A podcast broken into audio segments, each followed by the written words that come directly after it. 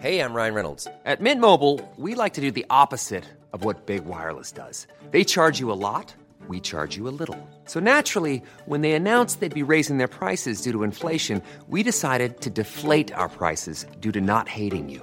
That's right. We're cutting the price of Mint Unlimited from $30 a month to just $15 a month. Give it a try at mintmobile.com slash switch. $45 upfront for three months plus taxes and fees. Promo rate for new customers for limited time. Unlimited more than 40 gigabytes per month. Slows. Full terms at mintmobile.com.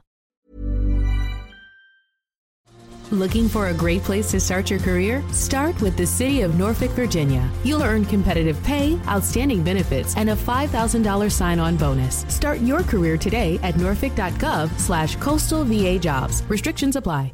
BetMGM is pitching baseball fans a chance to swing for the fences. Register using code CAPITAL200 and win $200 in free bets when you place a $10 moneyline wager on any Major League Baseball game and either team hits a home run, regardless of your bet's outcome. Enjoy baseball like never before with BetMGM's daily promotions at your fingertips all season long. Sign up today and find out why nothing beats a win at the King of Sportsbooks. Major League Baseball trademarks used with permission. Visit BetMGM.com for terms and conditions. Must be 21 years of age or older to wager. Washington, D.C. only. New customer offer. All promotions are subject to qualification and eligibility requirements. Rewards issued as non withdrawable free bets or site credit. Free bets expire seven days from issuance. Please gamble responsibly. Gambling problem? Call 1 800 522 4700.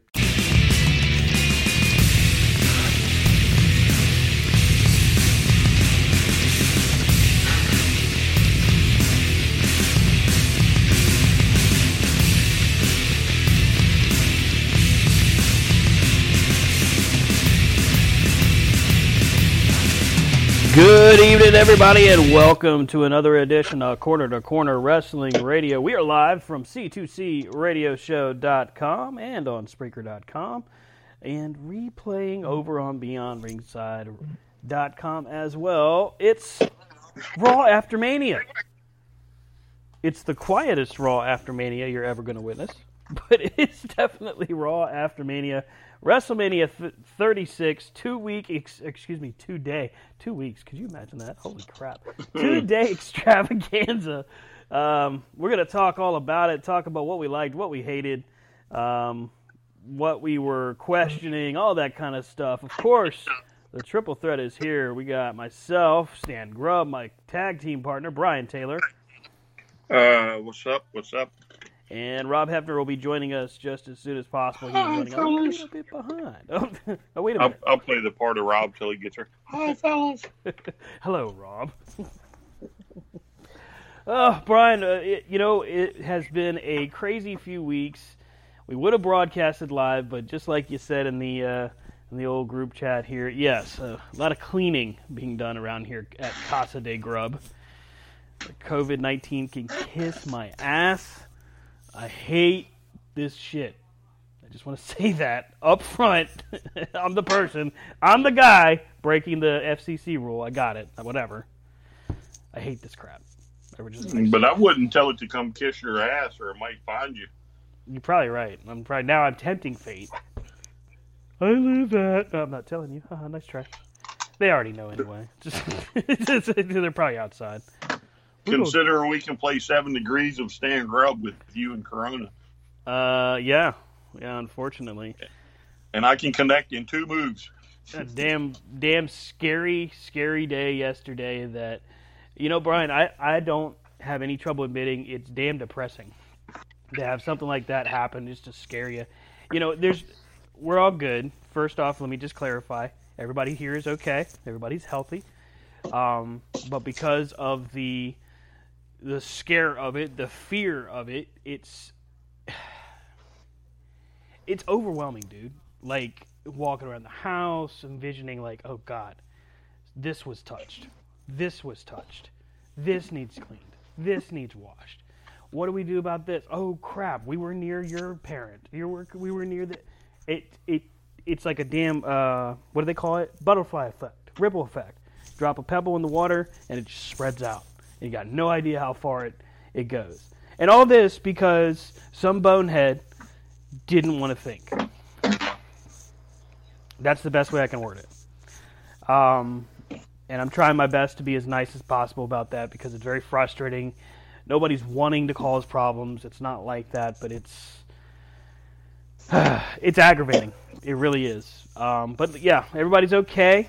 Everybody's good. Um, we are taking precautions as best we possibly can to, uh, you know, keep things clean, but also to keep things safe. So no worries on that end. But yeah, damn scary yesterday. I didn't even really get to enjoy night two, except for what I think was my favorite part of night two, and I can't wait to talk about it. Is the Firefly Funhouse match. Yeah. It was. I mean, so people have been thanking Matt Hardy all weekend long for good reason because the ultimate deletion, um, the total deletion. What was there any other? The final deletion. There we go. Couldn't think mm-hmm. of the other deletions, but all of those matches, those cinematic wrestling and fights, have brought us to this age now where we can look at things like the Boneyard match between AJ Styles and The Undertaker, and the Firefly Funhouse match between The Fiend and John Cena.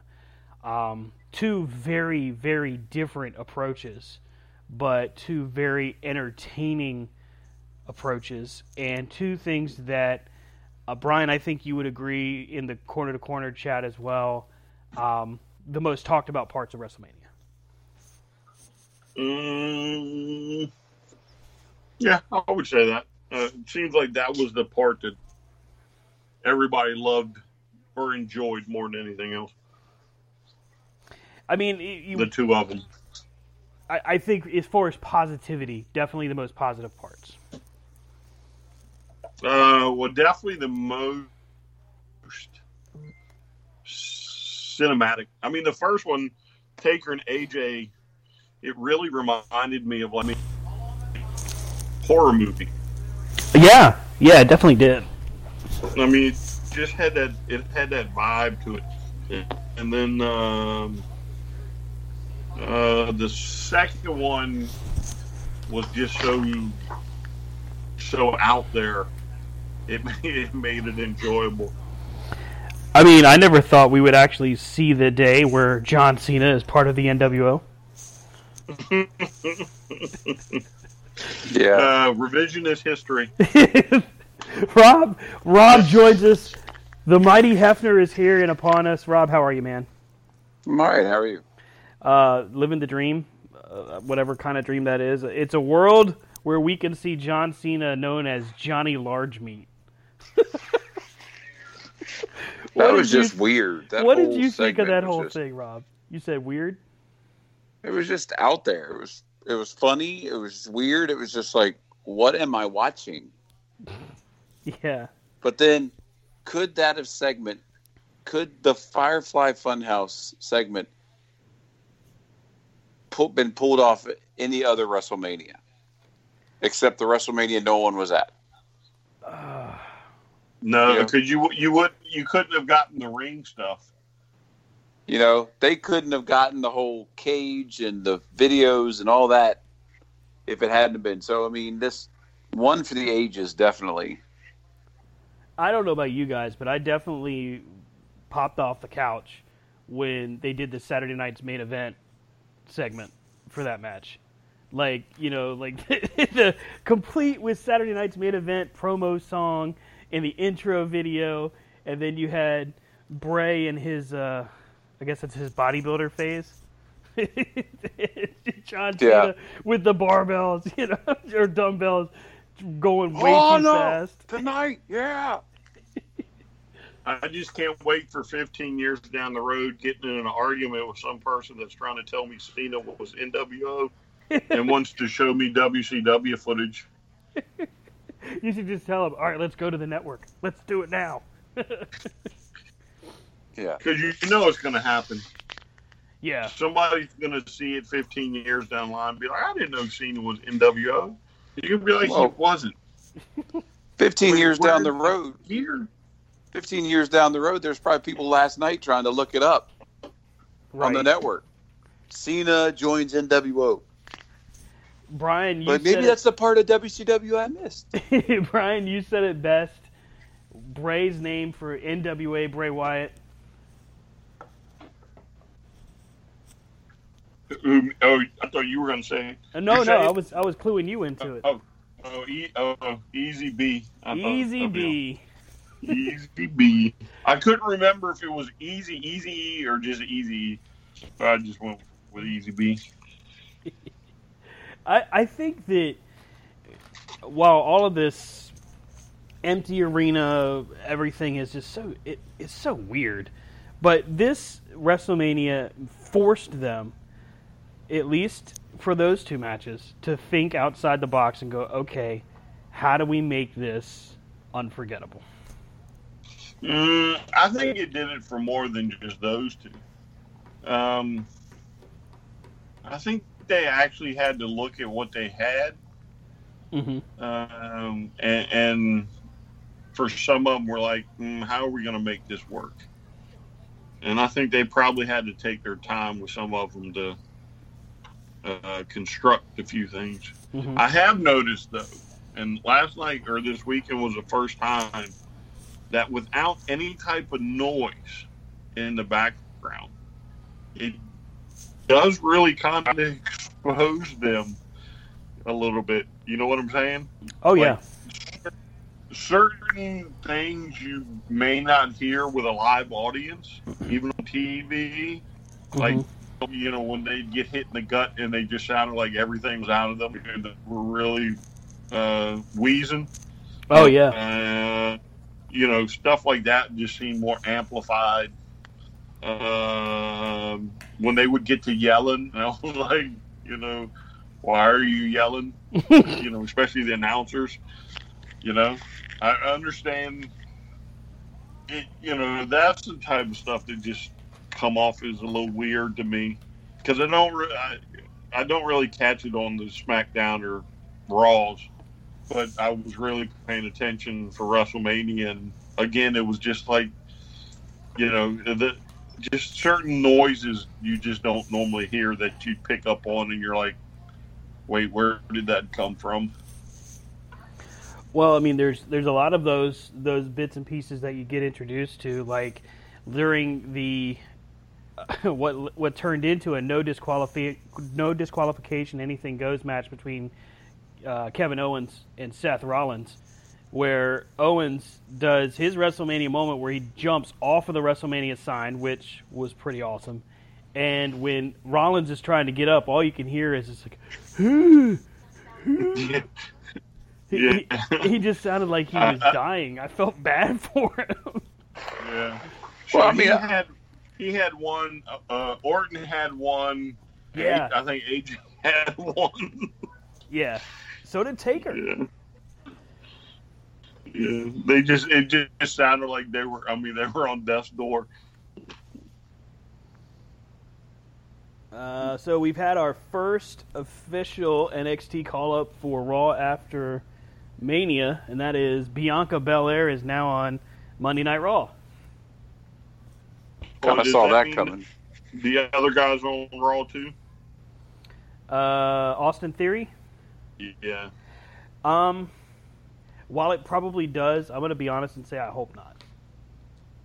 I, I think, I think they need Austin Theory, even if it's on 205 Live, if they continue to do that show. Um, Bianca Belair could probably thrive on Monday Night Raw. Um, meanwhile, I think there's another woman on Raw that recently came up from NXT that could probably head back down. Excuse me? Oh, yep, here we go. I'm Well, sorry?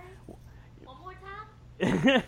Go ahead, say it Uh, again. Shayna Baszler's biggest fan over here doesn't approve. Um, Baszler, Rob, Brian, did you think that Shayna Baszler looked ready at WrestleMania? I mean, I think she looked ready at WrestleMania. I just think when you take your first match on the main roster and you put her against the champion, you know, I mean, I think she should have fought some other people before she got up there, but that's just me. Um, did she look ready? Yeah, I mean, she was in her. That's where NXT is, so she was in her house. So I, I'm quite opposite of him. Um, I don't think she looked ready, and I think Becky Lynch was popping gears and she was stuck in first. And to me, there were a lot of awkward moments in that match, and Mm-hmm. I think probably nerves just got the better. I mean, I, I'm hopeful that that you're right, Brian. That it, that it's a case of nerves because I, from what I saw and what we witnessed from that matchup, um, one of the things, like you mentioned it earlier, without the crowd, the most audible parts was the impact of the shots they took. So when they started off and started hitting each other, that was uh, you felt that the amount of slapping and, smacking into each other with their knuckles. Um, you could literally feel just just how how impactful each shot was, and you can only imagine. I mean, even if you're slapping them, slapping each other on the stomach and all that, it's it, it can't feel great. That's for sure. Um, but that I noticed a lot of. The one thing I noticed, and, and I've, I think this is a factor of what Brian just said. Maybe she just was in her own head. Maybe she had nerves. But Becky did try to change it up, speed it up, slow it down. You know, to do different things to try to, from what I could only assume, was to help. And what ended up happening is I think Shayna just couldn't catch up to the point where she needed to. And by the time there was any rhythm, it was too late. It was the finish was already there. Yeah, I, I just it was just something about it that to me just seemed off, and I find it very uh, fitting that uh, what a couple weeks ago Vince didn't think she was ready either, Mm-hmm. and uh, that particular match was uh, in jeopardy for several days. Uh, although you know it may be a an okay match, I don't think it was a WrestleMania um, Women's Championship match quality. Yeah, I got the I got the feeling that it just wasn't wasn't really up to par with what we were expecting.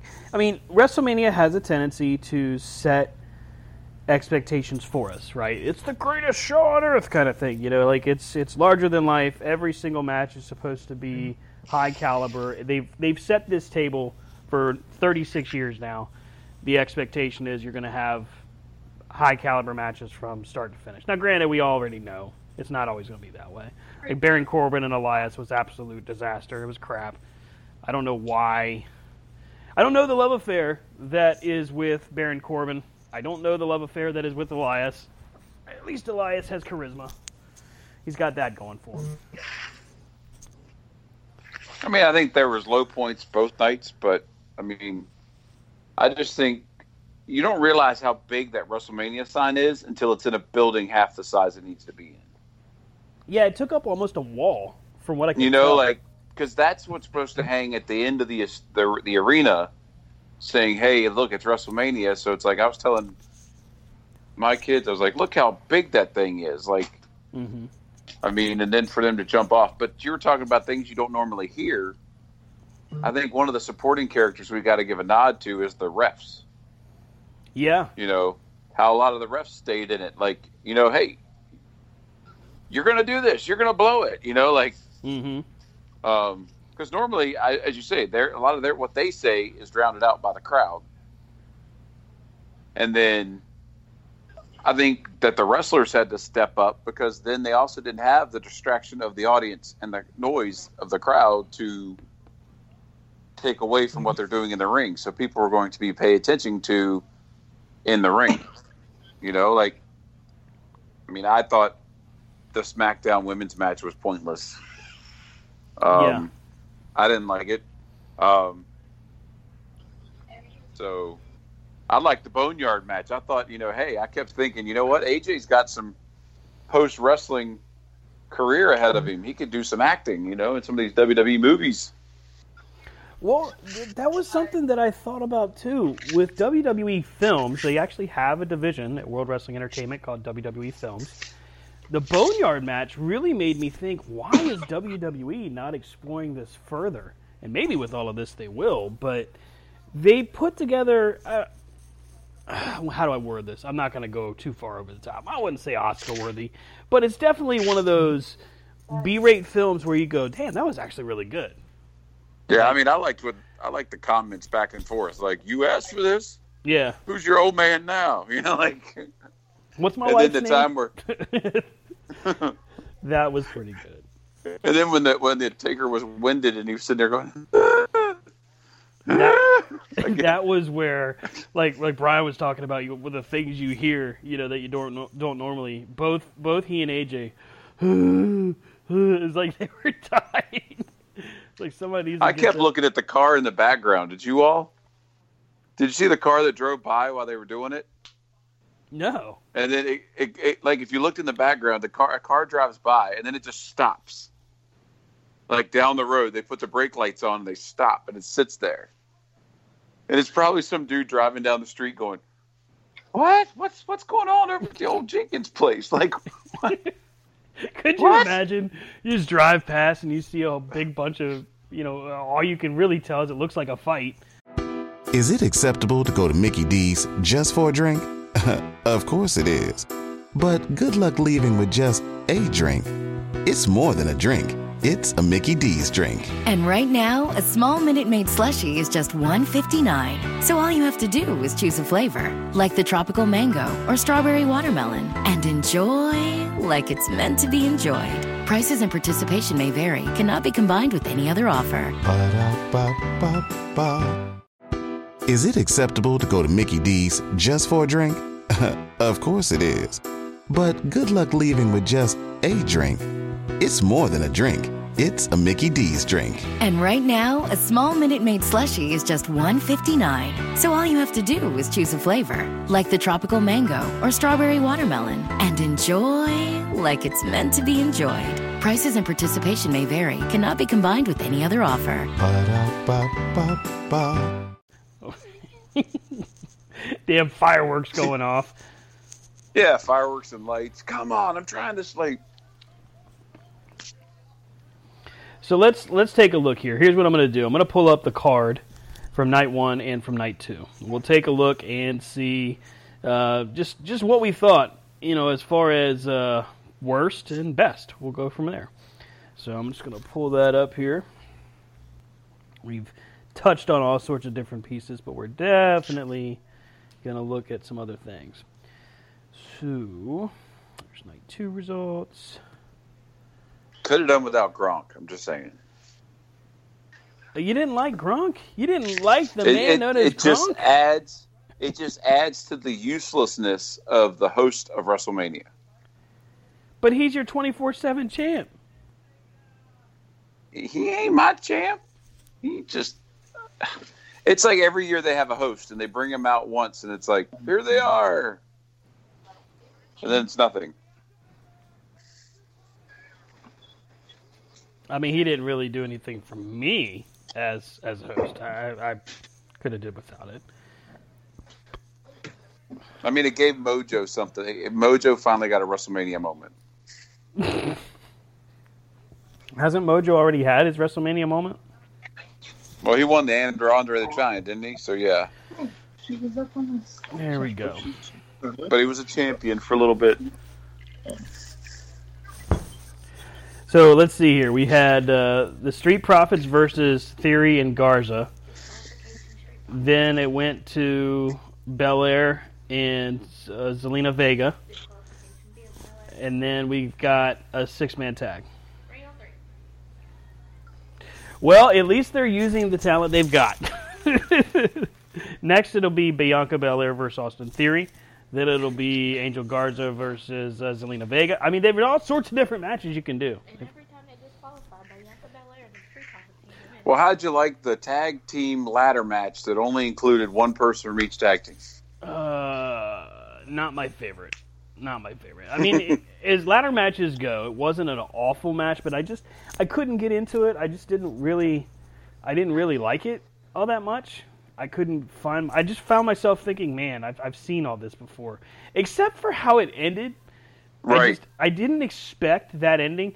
I, I was like, wow, that actually is it's it's creative in a in a sense, but I, I could have did without the whole. I, I would have rather they just changed it to, you know, Morrison has a mystery partner. Or, like Brian said, maybe he Miz turns out to not be sick after all, and he just shows up. I mean, it was just funny how like it's just interesting how they had it all, and then I liked how like as a fan of these matches, you you've always wondered why why didn't somebody just grab it and fall? You know, like Well, and that's the thing. That's where that is where the uh, the ladder match. I, I guess I sometimes it resonates for me, and other times it doesn't. More because of the fact that I just can't seem to get into what's once unraveling in front of me. Like if I feel like I've seen, I, like I've seen these spots before. I know that's a real smarkish kind of thing to say. I get it, but it just it just didn't do anything for me. Um, let's go from beginning of night one. Let's talk about matches that were on the card here, and let's go ahead and get a feel for what we thought. Let's start with Drew Gulak and Cesaro.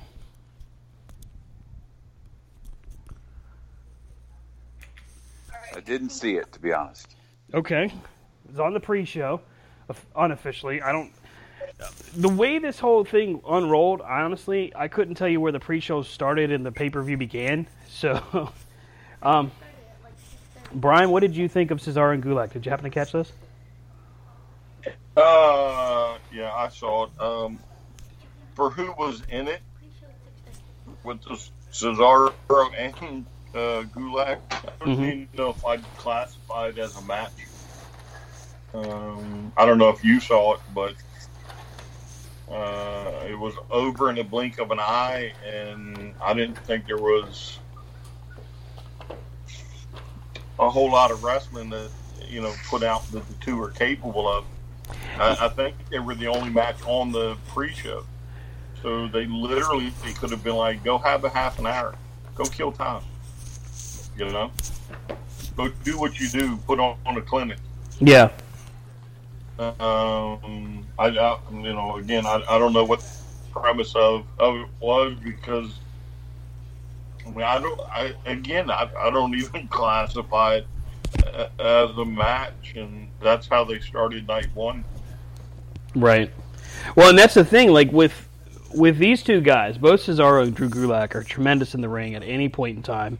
They can do uh, just crazy things when they when they are in the ring, and we've seen that with Cesaro countless times. We've really gotten a great look at it here recently with Gulak and his match against Daniel Bryan, and just how awesome that was. So, just like you said, this could have been God, even 15 minutes would have been like, wow, these guys can really go. Instead, I think it was maybe more like five. And you're absolutely right. There really wasn't a lot of wrestling to it. And add to that that Cesaro won after an airplane spin, which I don't think anybody's done in like decades. Well, yeah, um, and it was with no hands. Right, right, right. Like, the, were they trying to like just make a joke, or were they trying to? I don't know. I didn't get it. Yeah, uh, it, it didn't. It did, did not resonate with me any way, shape, or form for a WrestleMania match, let alone a match on Raw or SmackDown. I, I don't even know if I, I'd want to see that on like the main event. Yeah, I, I I would say that both guys probably had the best of intentions, but they were, yeah, it just didn't work. Um, looking at how night one would open for the official pay per view was the women's tag match: Alexa Bliss and Nikki Cross against the Kabuki Warriors of Asuka and Kairi Sane. Um, so, just some insight onto this matchup. With Kairi Sane, the plan was for her to actually arrive to the ring at Raymond James Stadium in a pirate ship. Well, they've got one hooked to the other end of the stadium. Yeah, so apparently they were going to have it so that it's mobile and moves her to the ring. That would have been damn cool. Just hmm. saying. I did say I did comment a couple of times. I was like, you see him come out, and you know, like the wrestlers spent all this, you know, they spent all the money getting their gear ready for WrestleMania, and then to come in and be like, woo, Yeah. you know. But I mean, I thought the match was okay. I saw there was a few botched spots. I thought at the beginning of it, I like it started slow. Um, but I mean, it was a decent match. There's just not the ending I thought. I thought the Kabuki Warriors would keep it, but I didn't mind that. Um, I didn't mind that the Kabuki Warriors lost the titles at all. What I think what got me was that the the match itself was actually really good. I just felt like, and it's weird because I know they've been tagging up for a while. I mean, obviously they were champs, but I didn't really get a feel that the the chemistry between Asuka and Kairi was was mixing. It was, I mean, Alexa and Nikki have managed to be on the same place, uh, on the same page, pretty much the entire time since they've been teaming, and they didn't. They haven't been teaming very long. Well, I also think like if you think about it, lately they haven't had Kairi and, and Asuka teaming. It's always been it's been Asuka or mm-hmm. or Kairi. You know, like they've kept them separate. So, um, lately on programming, but in my opinion, I'm could be missing something. But I'm just wondering if they were like already them them themselves were like, we're done, we're over this, let's go on about our, you know. right, right. I was definitely a, uh, in favor of the title change. I don't have a problem with that, except that now I wonder if they're just not going to do anything with Kairi and Asuka. Brian, what do you think of the tag match? Um, I thoroughly enjoyed it. I thought it was a fairly, fairly good. Uh, I know there were a few uh, rough spots in it, but mm-hmm. uh, again, this is one that I alluded to. Without the crowd, it's kind of hard for them to distract sometimes. And um, I, I mean, I didn't pick up on in the tag match anyway any of the if there are issues with uh, Kairi, but I do know that there's been talk that she wants to go back to Japan. Mm-hmm. Her and uh, Io Shirai. Um, so you know, you never know. Maybe that's coming into play. Yeah, I, I, guess I had forgotten that Kairi Sane has been talking about actually leaving. So, that being the case, you that could be part of the reason. She might have been one of the superstars that worked, but didn't really want to. Yeah, and then you know factor in tonight where Asuka wrestled Liv Morgan by herself. Mm-hmm. Uh, you know the tag team's probably over and done already. Yeah, that's what I was thinking. You know, because like you said, come to Raw, and where is she? And what it was, what was it last week? Asuka was taking on Becky Lynch or somebody, you know. So, yeah, probably not much, you know. It's probably something to that fact that you know Kairi's probably like, you know what, I'm good. I'm going back to Japan. Montez Ford needs to switch to decaf, man. What the? he's just so the the six person tag match just comes to conclusion. I know. I think Brian, you're a few seconds behind me, but Montez Ford grabs this camera and shakes it like it's one of the ring ropes. just wow, man. Social distancing, people. so yeah, we got new women's tag team champions Alexa Bliss and Nikki Cross. People are calling this tag team Bliss Cross. Uh, I don't like it, by the way. I don't like it. I don't like the tag. The, the name? Yes. Bliss Cross. Yeah. Uh, I mean, I'm sure they can come up with something better. Besties, I, you know, something. Right, right. Something. Anything is better than Cross.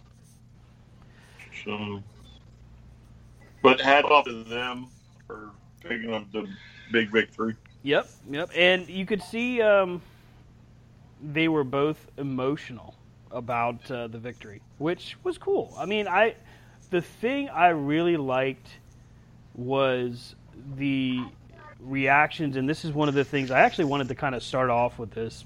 Had yesterday not gone down the way it did.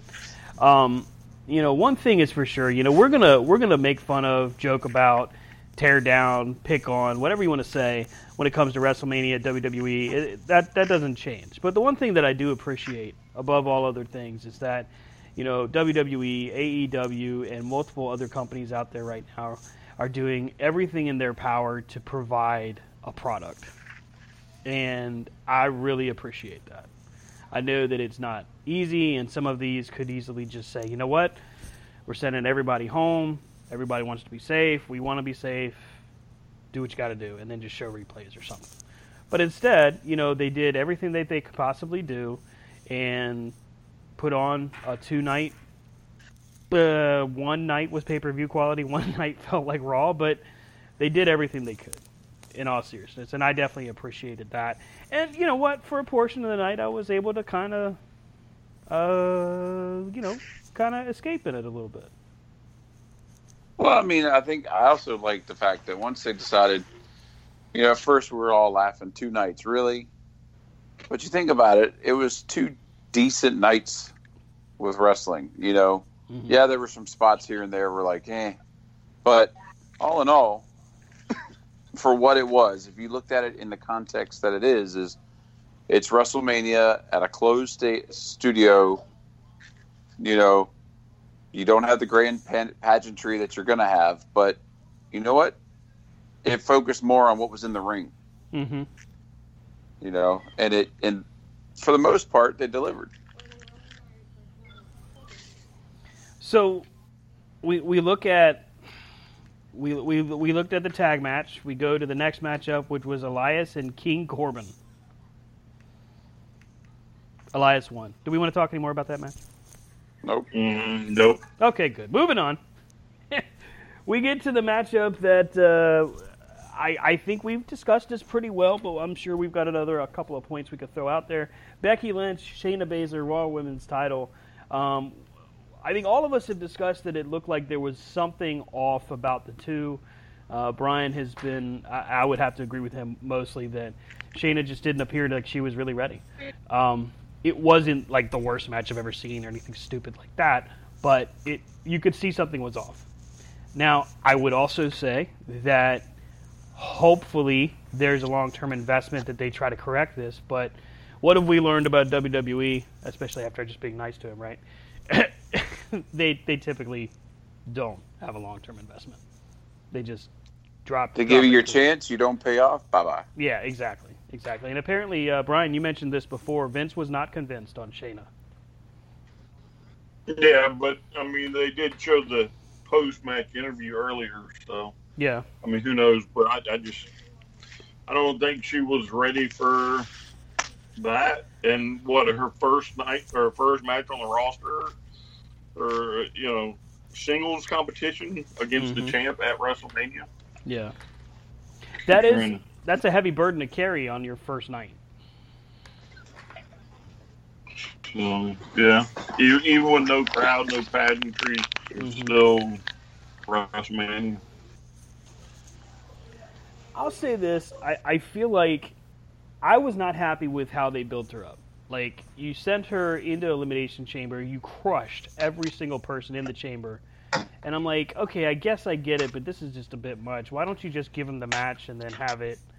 The winner of the chamber gets his title shot after Mania. Like it just made no sense to me. So to build her up that way and then just to have her, to me, make just such a rookie mistake and get caught unaware with the Kirifuda clutch, like that's something that happens your first title reign anywhere. That's like something that happens in a fluke, not on WrestleMania. That's just my opinion.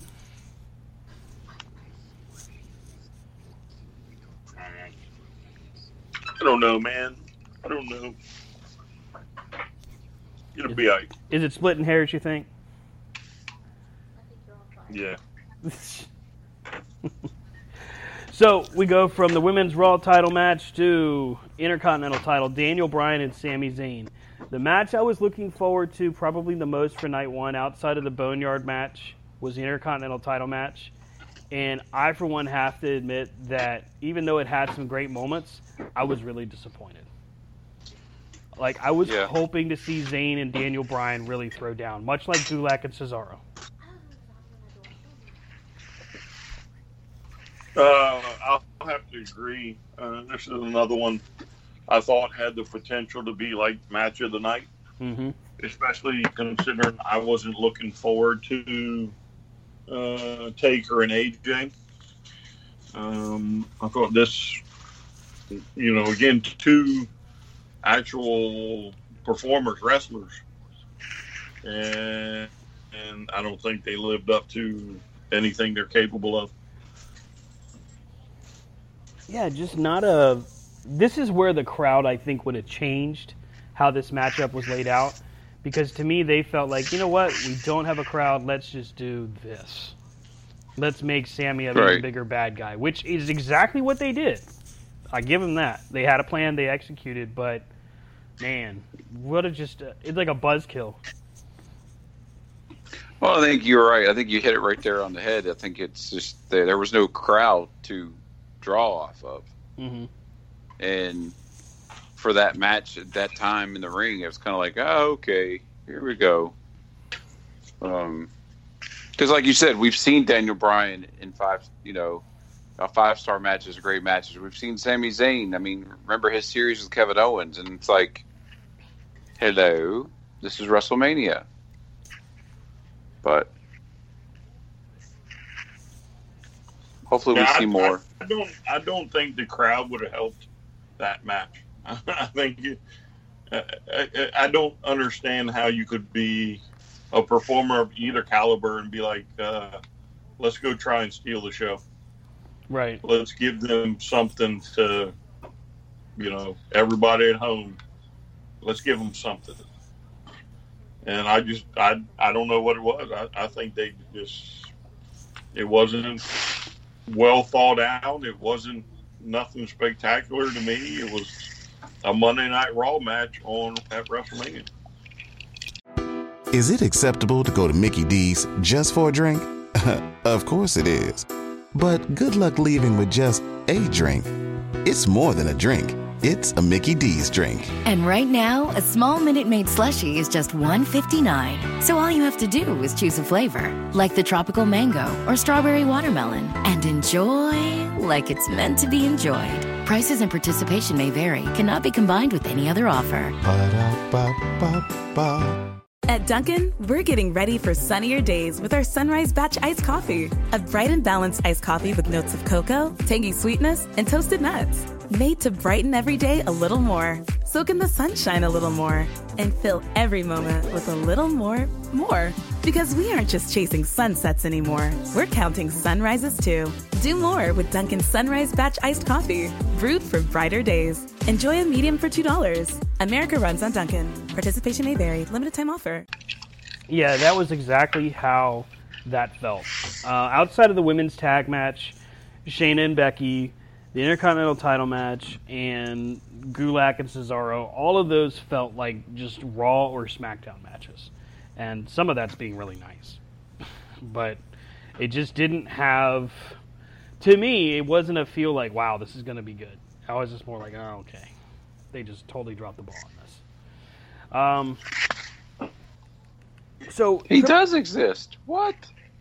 Wait, is Apollo Crews alive? Wait, he's still on the roster? What? Ap- Apollo Crews has a job. Hey, focus. you two are jumping all over the place. We're never going to get this done. You sound so exhausted already. WrestleMania has bled him dry. Triple threat. Well, I mean, but I mean, think about it. It's two nights of of matches, and some of them, you know, we're going to spend quite a bit of time on. True, true. We've got we've got a couple at least that are going to take a lot of time. So let's go through. Uh, triple threat ladder match, like we said, for the tag titles for SmackDown, was supposed to be three tag teams. Ends up not being the tag teams. It turns out to be Kofi Kingston, Jimmy Uso, and John Morrison. Um, I said it earlier. I wasn't a fan of the matchup. I, I just felt like I had seen it. I will say this: this match was ridiculously physical, a lot more than what I what I expected uh, just from a ladder match. Maybe it was because the sound you could hear everything, so everything was was just amplified.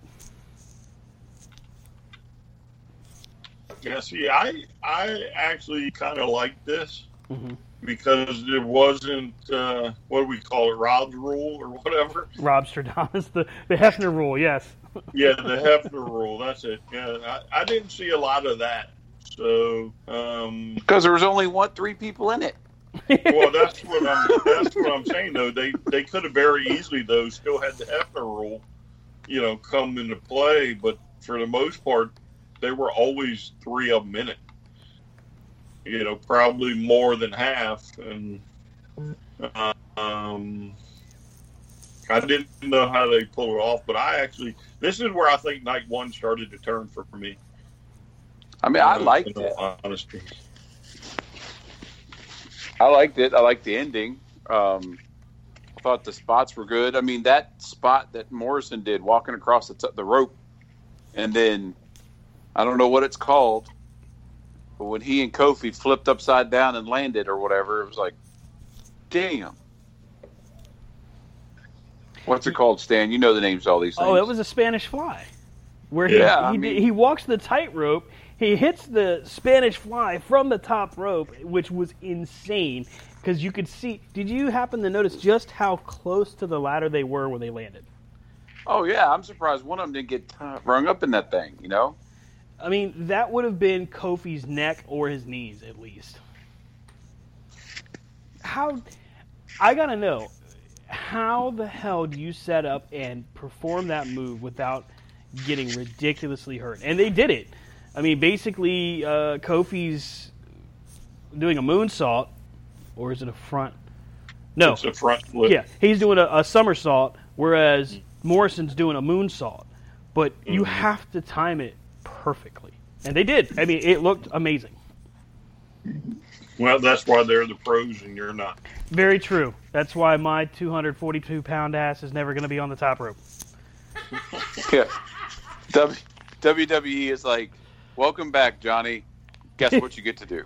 right, right. Uh, oh, by the way, would you mind just jumping and flipping everywhere, please? By the way, we're going to talk about your parkour again. It's good to see Michael Cole gets in the same same patterns. parkour, John Morrison. Well, who was Oh. with was JBL with him the first night? Yeah. Yes. Yeah. And then Todd Phillips is shopping in what's his name's closet, Corey Graves' closet. Yeah, well, I can do without Corey Graves, especially after this weekend. Yeah, I meant to But- ask you about that. You said Corey Graves is the worst. Now he didn't do play by play for WrestleMania. What made you say that he was the worst? Was it the pre-show crap that he was doing with uh, Rosenberg? Yes, but but again though, without Michael Cole, Mhm. see, in, in my opinion, by now Corey Graves should be able to take that top spot. Right? He should he should lead. Right? And I don't need him to put over certain people, especially when you're in the pre-show and these people are just terrible. I think him putting over Baron Corbin should he should probably be like, well, you know what, that ship sailed. I don't care if we are friends. I'm not doing it no more, especially on a pre-show where there's nobody that you know, no way I can hide it. But there was no chemistry between the two, and he just he it just seemed like he kept going for cheap jokes instead of being, being the front guy. I mean, I thought the other guy was more of a front guy than Corey, and Corey should be the front guy by now, especially without Michael Cole. No, I did notice that Rosenberg, who is still very, very new to WWE broadcast. I mean, he's been guest spotting with them for the better part of two years, but um, he, Rosenberg came off more natural and more relaxed throughout the whole segment. And you're absolutely correct. Graves did come off um, very canned, just just not genuine, disingenuous. Yeah. That's the word. He just didn't seem like him. It it, it didn't. Maybe he was one of those performers that was like, "There's no people, I can't get into it." I don't know. Uh, to me, to me, it was almost like the first night of, uh, you know, open mic night at a comedy club. Like, you know, you're trying to, He you're, flat. you're trying really hard to force these jokes, Uh-huh. and Yeah. you know, it's like that's that's not even funny. You know, just set the match up, set up WrestleMania, and be done with it. Yeah, it's like somebody in the back made the mistake of saying, "Here, Corey, you're a veteran. You just go with it, make it happen." Oops. You know, like, it's and, and then Vince is watching on the feed, going, "What the hell is this?" and as they say, it was at this moment that they knew they screwed up. Yeah, Vince is calling people's cell phone, and they're like, "What do you want, dude? It was filmed a week ago." Like, So okay, we're we're in Raw after Mania. We're talking about night one of WrestleMania. Just to bring you up to speed, apparently Alexa Bliss was officially traded to SmackDown for Apollo Crews to come to Raw. Huh? So where's Nikki Cross? Well, Nikki was, I guess, always on SmackDown. oh, was she? Oh, I- okay. I That's don't a know, good man. deal then. I can't keep up with this stuff. Maybe we'll get another Oh, draft when it's all said and done. Although those titles can go to either show. So Right. That would have been an interesting dynamic had Nikki been on SmackDown and Alexa been on Raw.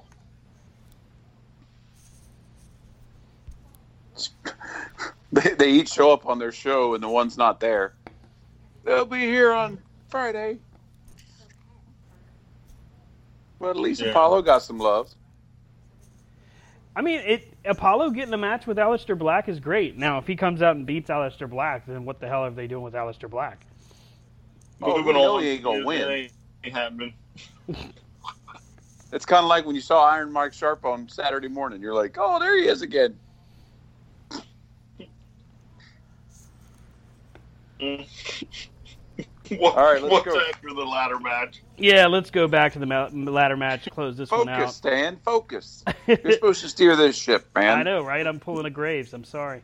Uh, so Kofi, Jimmy, and uh, John all great spots within this match. Again, I wasn't my favorite, but I can't say that it was a bad match. It wasn't awful. Uh, the finish of this match shocked me. Like I was like, Yeah. damn, I didn't see that coming. They all get to the ladder, the top of the ladder. They're all fighting for the belts, which you're kind of used to that, especially in triple threat rule. But what they did here was they got the belts down, and all three of them had their hands on it. And I was like, what the hell? How are they going to figure this out? And then they did it. Then it was, you know, Morrison unlatches him and falls backwards, so he's got both of the belts in his hands. Which, I mean, damn, I just never saw that coming. I didn't even think of them doing that. Uh, yeah. Um, I thought it was interesting that the other two were both that were holding the thing like what just happened. Yeah, And like then that. they Kind of, What? yeah, and then they kind of look at each other. Yeah, they were like, "This is your fault." No, this is yours. Like I liked that whole dynamic. The it was kind of a. It felt like it was a continuation of the New Day versus the Usos. And say what you want, two top-notch tag teams um, that have done some quality work against each other. So maybe we see that continue, even though some of their matches I just haven't gotten into.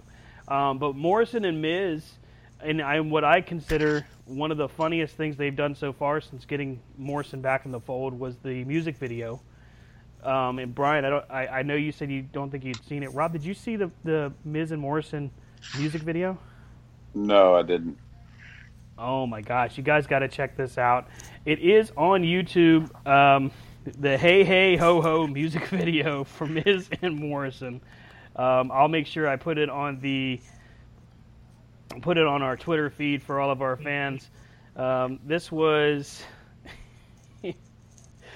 this was released apparently four days ago on April second, but um, I was uh, stunned just by how humorous it was, and also whoever uh, got with Miz and Morrison helped them out immensely with their uh, rap technique.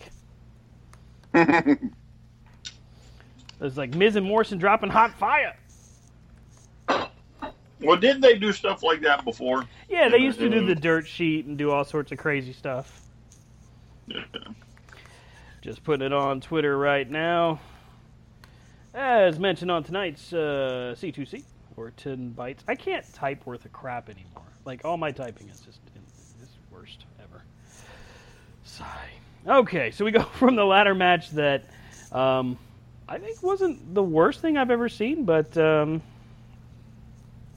uh, like I said, had some, had some positive moments. To a singles matchup, a grudge match that ends up going from regular singles to, yep, that's right. It went to a no DQ, anything goes match between Kevin Ro- Kevin. Oh, I almost said Kevin Rollins. What the hell? Kevin Owens and Seth Rollins. Kevin Rollins going back and smack the shit out of you. You got it that time, bud. Yep, we heard it. so did everyone. Yeah, that's not good. Oh well. That's so your new Dex tag team, you know? Kevin Rollins. call him Crawlins. No, I guess it doesn't work. So Seth Rollins and uh, Kevin Owens have a decent singles matchup between the two. Um, it seemed like it went by quick the first half of this. It did.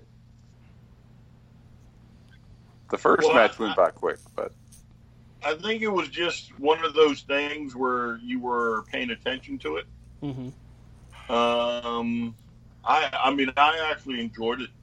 Um, I don't think it's as best as they could have, you know, they could have given me, but I think compared to most of the other stuff, again, this is one of those ones where it kind of drew me in, and I I started paying attention to it, and you know, again, I talked about the noise. Uh, Mhm. I mean, I think this is another one where they were hitting hard Oh yeah. and uh, you could you just was like, oh, this is getting interesting quick. Yeah, and then we go to the no DQ, and I was sold. I was hooked. they were laying it in. Um, even with and we we talked about it briefly. Sami Zayn and Daniel Bryan, while their their interaction was brief, they were laying it in.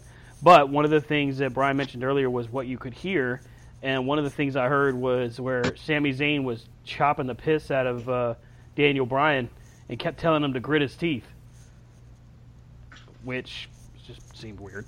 Uh, then we go back into Rollins and Kevin Owens, where these guys were hitting each other so hard, you could hear the air rushing out of like their bodies when they get hit in the stomach.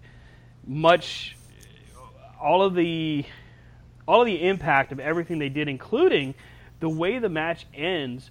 After getting driven through the table by Kevin Owens, Kevin Owens jumping from the WrestleMania sign, uh, after getting dropped and through the table where it looked like he had literally knocked the wind out of him, he hits a stunner on him that just sounded absolutely painful. and you hear him, he's like, Ugh! he just rolls over. He doesn't really roll. He just kind of flopped over like he had just been killed. It was it was well done. it's over, Margaret. I mean, I, I don't know if it was Kevin Owens that did it or if it was if it was Rollins that made the noise, but when he lands with that stunner, it was just oh, mercifully the match is over kind of thing. Yeah, well, Rollins is Rollins is the, I think the first one that I really noticed the uh, sucking of the air. Mm-hmm. You know, it, and it it was I so much louder than anything else before then. And it was like, holy cow, is he is he okay? Now, up to this point of Mania, did either one of you notice any editing done? Up to this point,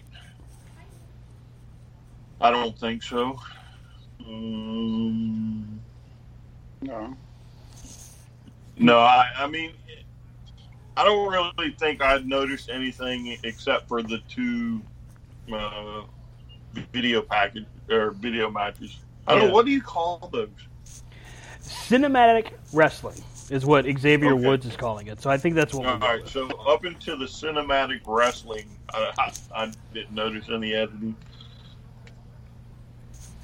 Yeah, I, I noticed the only thing I noticed or thought maybe was edited was where at the beginning of the ladder match, Jimmy Uso takes a tumble, goes out out to the outside from the ladder. He goes off to the right. You never see him land, but you you know that he's fallen. And people were this was on Twitter, so that I started to look at it and I started to ask, okay, well maybe they're right. If there was a crash pad on the outside. Well, God, I hope so. First off, just just from falling from a damn ladder. I mean, what? You're not going to put a pad out there for these guys? No, you you hope there's some kind of a pad out there. Um, but at the same point, that was the only point where I really noticed anything.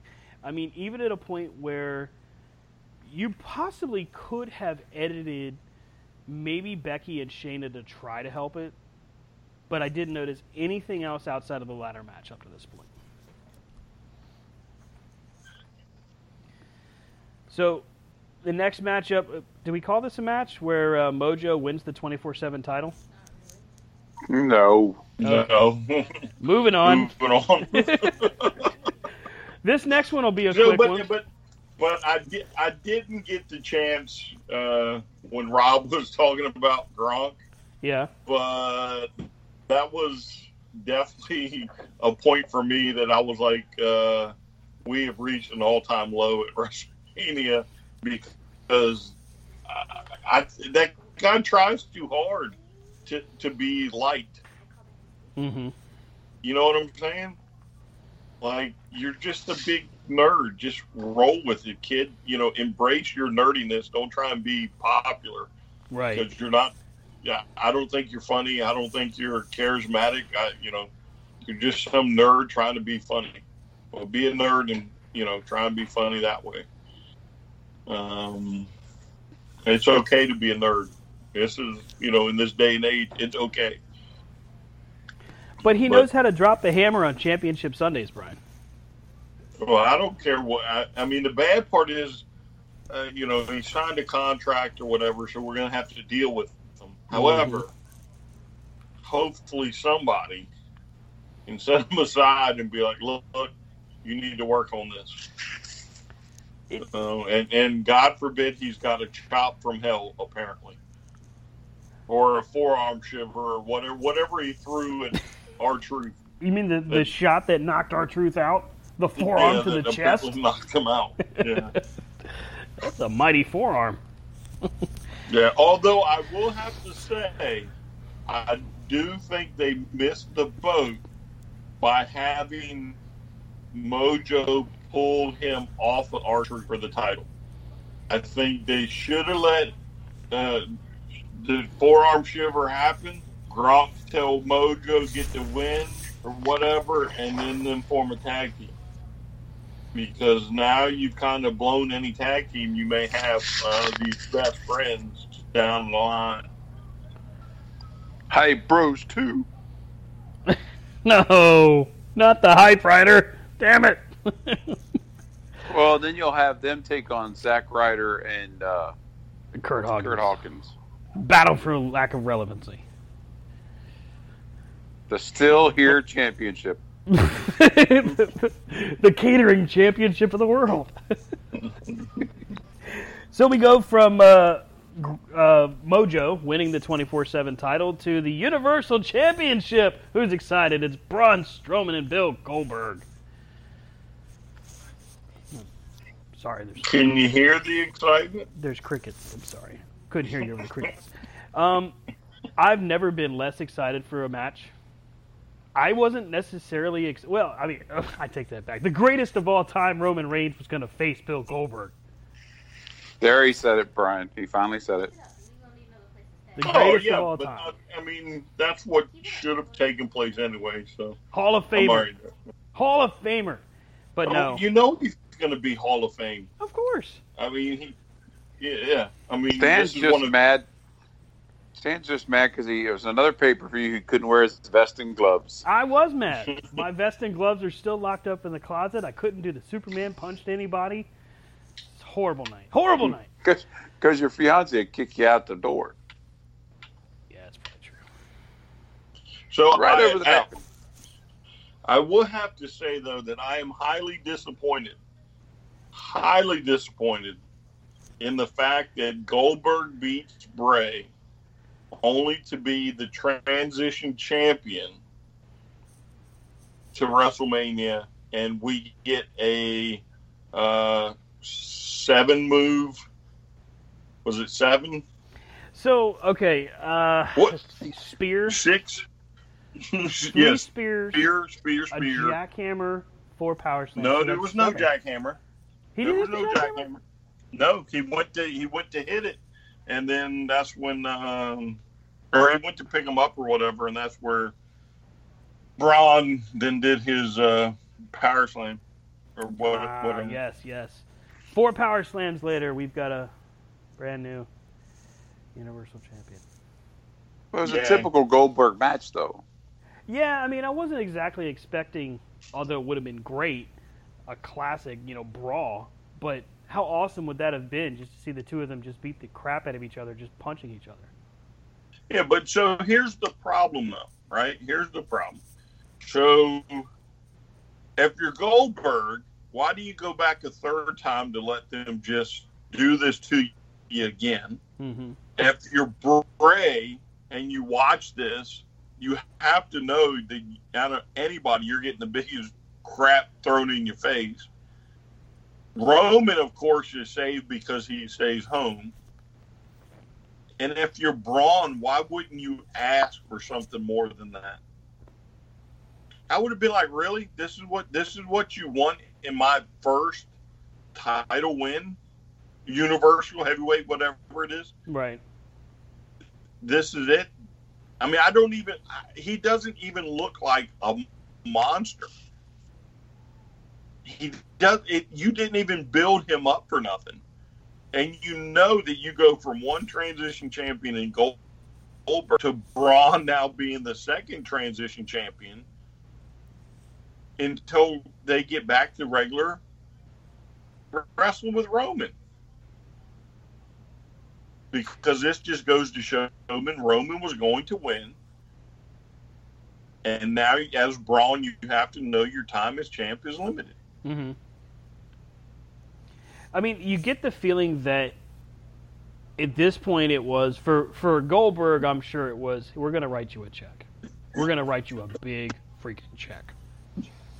For Braun, it was uh, probably my gut is uh, selection by omission kind of thing. Because Roman's out, well, you're our next biggest guy. Here you go. That's Vince, that's Vince logic. If, if I had to, tra- you know, if I had to channel Vince in for a minute, that's what You're I'm the next big guy that's not already booked. Right? Yeah, exactly, exactly. Well, you you lost to Sami. Let's put you against Bill. How about that? Um, Yeah.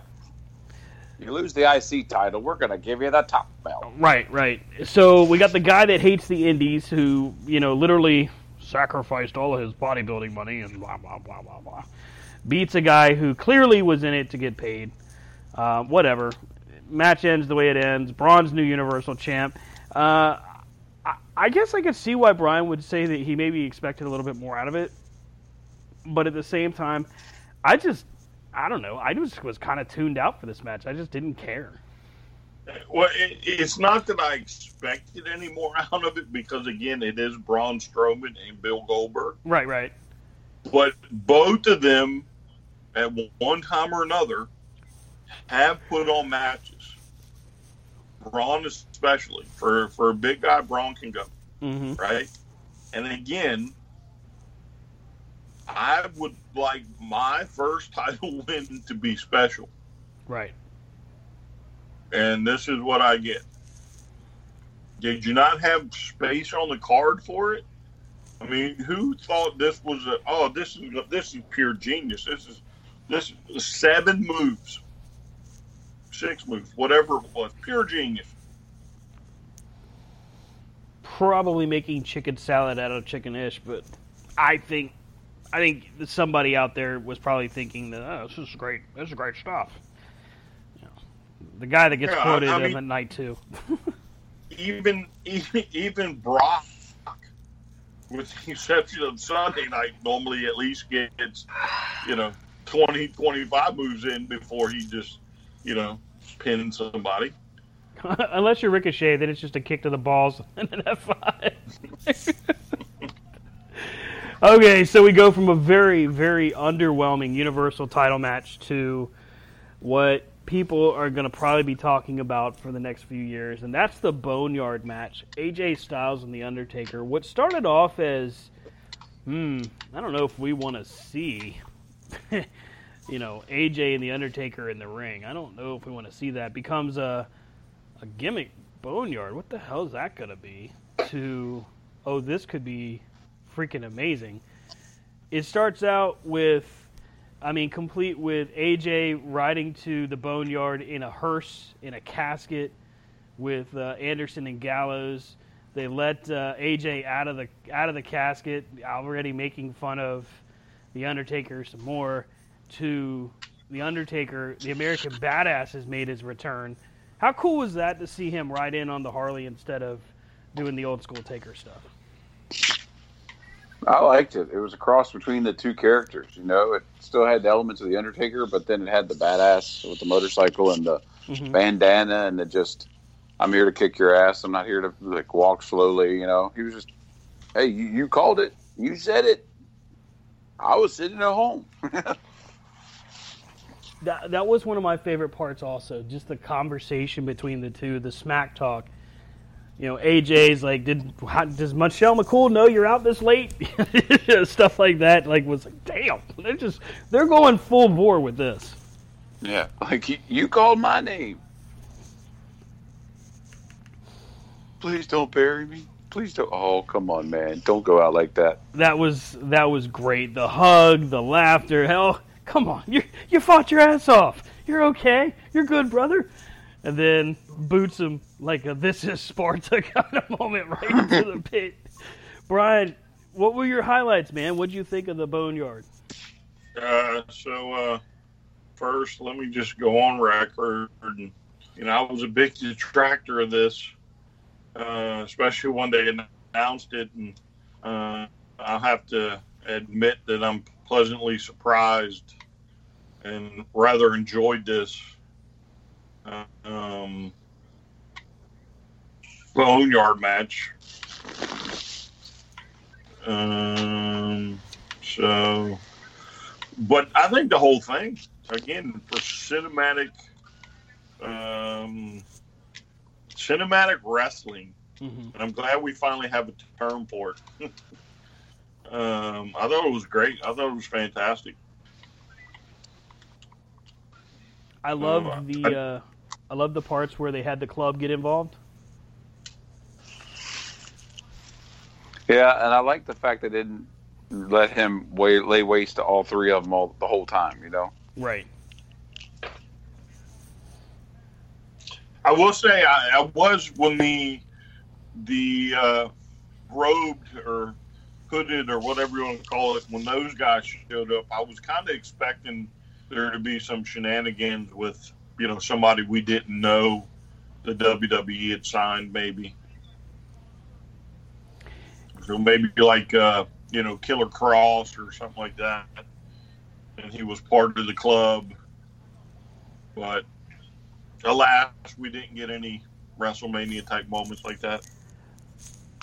One of the things that I thought of immediately during the the Boneyard match, as soon as the Druids came out or popped out of the uh, building, I immediately said, and I did, I put this on Twitter. Oh my God, it's the Dark Order!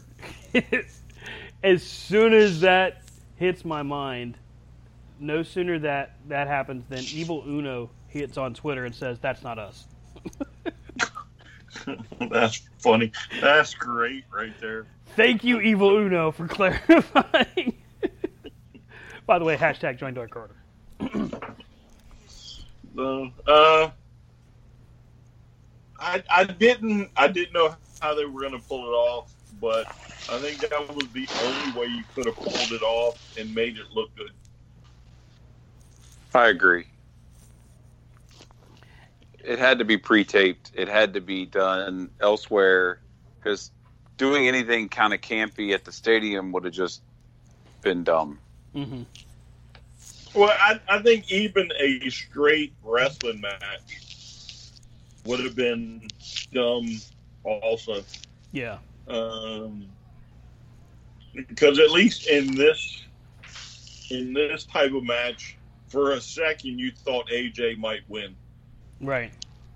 and then, then whereas if they were in the ring, there's no way AJ wins, and that was my that was one of my biggest problems with this was that I mean this is WrestleMania, this is the Undertaker, and I just never saw them giving AJ his due, especially in the ring. But outside the ring, anything goes. And it's a little bit different. Mm-hmm. Well, also it looked on the other side is it didn't show where, you know, normally in the ring everybody can see where the Undertaker's missteps and where it's like, all right, this is bad, you know, that type of match. He didn't have those moments. You know, because there weren't those kind of spots and stuff that were happening. It was just that old. It reminded me of like you know the old come as you are matches. You know, like we're gonna fight in the backyard. Come on. But I still want to know what the guy, the, whoever was driving down the road, thought was going on. well, I mean, the, the the parts of this matchup that that jumped out off the page was the focus on they actually focused on the humanization of the Undertaker, and I think they're doing this for a reason. I feel like this actually may be um, the last time we see the Undertaker perform um, because of what we're now seeing with the end of night two last night, and that was the documentary series that they've released on the Undertaker, which I don't know if you guys watched the first look, but dude, this looks like an amazing look at the Undertaker. Yeah, I mean, what I saw, I, like, it's something I definitely want to see the whole thing. You know, just the way he's like, you know what? Hey, I, I'll admit it. I, have lost something. You know, like no, better so days I, are behind me. Yeah, I haven't watched that yet. It's in the uh, list to be checked out somewhere down the line. This was what we saw last night or night one for the Boneyard match was it to me it was like, hey, this is we have an opportunity to send you out on the highest possible note we can do outside of winning the title. Let's do let's do your hits. Let's make it The Undertaker, Supernatural, The American Badass. Let's do the hits. Let's make everybody remember you and see you one last time as the way you should be seen. And now we've got the capability to make sure it comes off damn near flawless on camera. Well, so if there's a thought that this might be his last match, I, I think I stand by what I told you earlier, Stan, Mm-hmm. about what I would have liked to have seen done even more. Yeah. I think that would have been even better to have him go out in that type of garb as opposed to uh, the American Badass. Yeah, I mean, with with that last moment where AJ feels like he's finally got it won, he's got the Undertaker in the hole, and he's getting ready just to drop the dirt. He stands up, and all of a sudden you see the the bright lights flash, and it's the Undertaker standing right behind him. And there are so many, so many internet memes with this same shot. Um, AJ standing there and saying, you know, with the quote of 2020 is my year, and Undertaker standing behind him with the label of COVID 19. I mean, just there's that's one of those images that you're going to be able to use for WrestleMania for decades to come. hmm So, but just uh, I think he should have gone back to the Undertaker as behind AJ, Mm-hmm. And a loud, just crazy, obnoxious gong, because there, there's nothing like that in the world, Right. right? So, I, I think anybody that's ever watched the Undertaker from start all the way up to now, you know what that bell is. And I don't think there's anybody alive that when that thing goes off, it doesn't just give you chills, Right. right? And I mean, I uh, I've watched Undertaker since the beginning, and that bell, even today, however many years later, if it goes off, you immediately get a surge, but just something just runs up your spine. And, and I think that would have been very fitting for that match, for that, that gong to have played behind AJ on the tractor out of nowhere, and AJ would have just stood right up and just, you know, look scared shitless, and then let The Undertaker do his thing. I think that would have probably come off even better. I think that would have been the the perfect way to close that out. I have to agree with you. Yeah, I mean, especially if it's his last match. Mm-hmm. You know what I'm saying? So, but you know, that's just me. So I, I but again, I that would be my only detraction is that one simple mo, you know, moment in time, just to have that bell played. Yeah.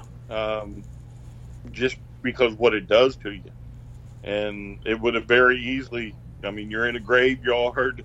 The bell goes off. AJ, if you could have turned him white as a ghost, you know, or something. so pee his pants. Yeah, AJ maybe maybe does the whole throat thing where he swallows really hard. So you can see it. That hard like, gulp. oh crap! you know, maybe reach behind him and touch him in the face. like, oh no. Oh, that You would have been great. Something, but, yeah, something. But you know, that I mean, that's my only. If, if there's one thing I can say about the match is I didn't get that. I didn't get that belt. So, and uh, you know, again, that bell to me is so synonymous with them. It just sends shivers up your spine. Yeah, I, I think that outside of just what we got a chance to to witness with the Boneyard match, I, I think that that would have been the perfect icing on the cake or the cherry on top to just make everything close out perfectly. Mm-hmm.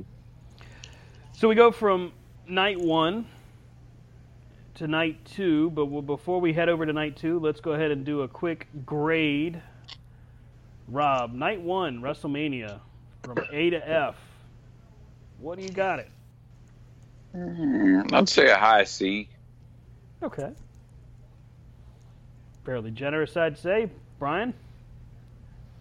Uh, yeah, I, I'm at a high C now. If you give me the uh, Drew McIntyre uh, um, uh, show that came on after it, I think if you include that in night one, I think goes to a B minus. If you take it away, it's a C. Okay. I see. So for night one, it looks like uh, Brian and Rob are both like high C's. I would say a C to a C minus. Boneyard match is probably the only reason it gets up to a C minus. I just I felt like what I what I felt like this was something that we could see on Monday rather than on Sunday. Um, so let's take a look. Night two, the pre-show matchup was Natalya and Liv Morgan. Hey, Liv Morgan. Um, Go ahead. We want to take a break real quick? Yeah. Yeah. Can we take a break? Just a minute or two. Yeah, let's go ahead and take a, uh, a quick pause for the calls here. Stick with us. We'll be right back here on Corner to Corner Wrestling Radio. I'll be right. Did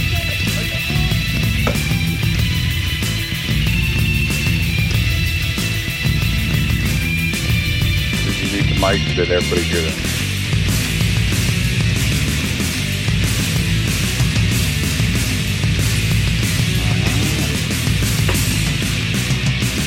Looks like we got a new tag coming up. I was looking more at Cedric Alexander Ricochet. Because like I was thinking, like you go down the card, you think about the stars that were or was that they have on the roster. Ricochet wasn't at the at Mania at all until until Roman.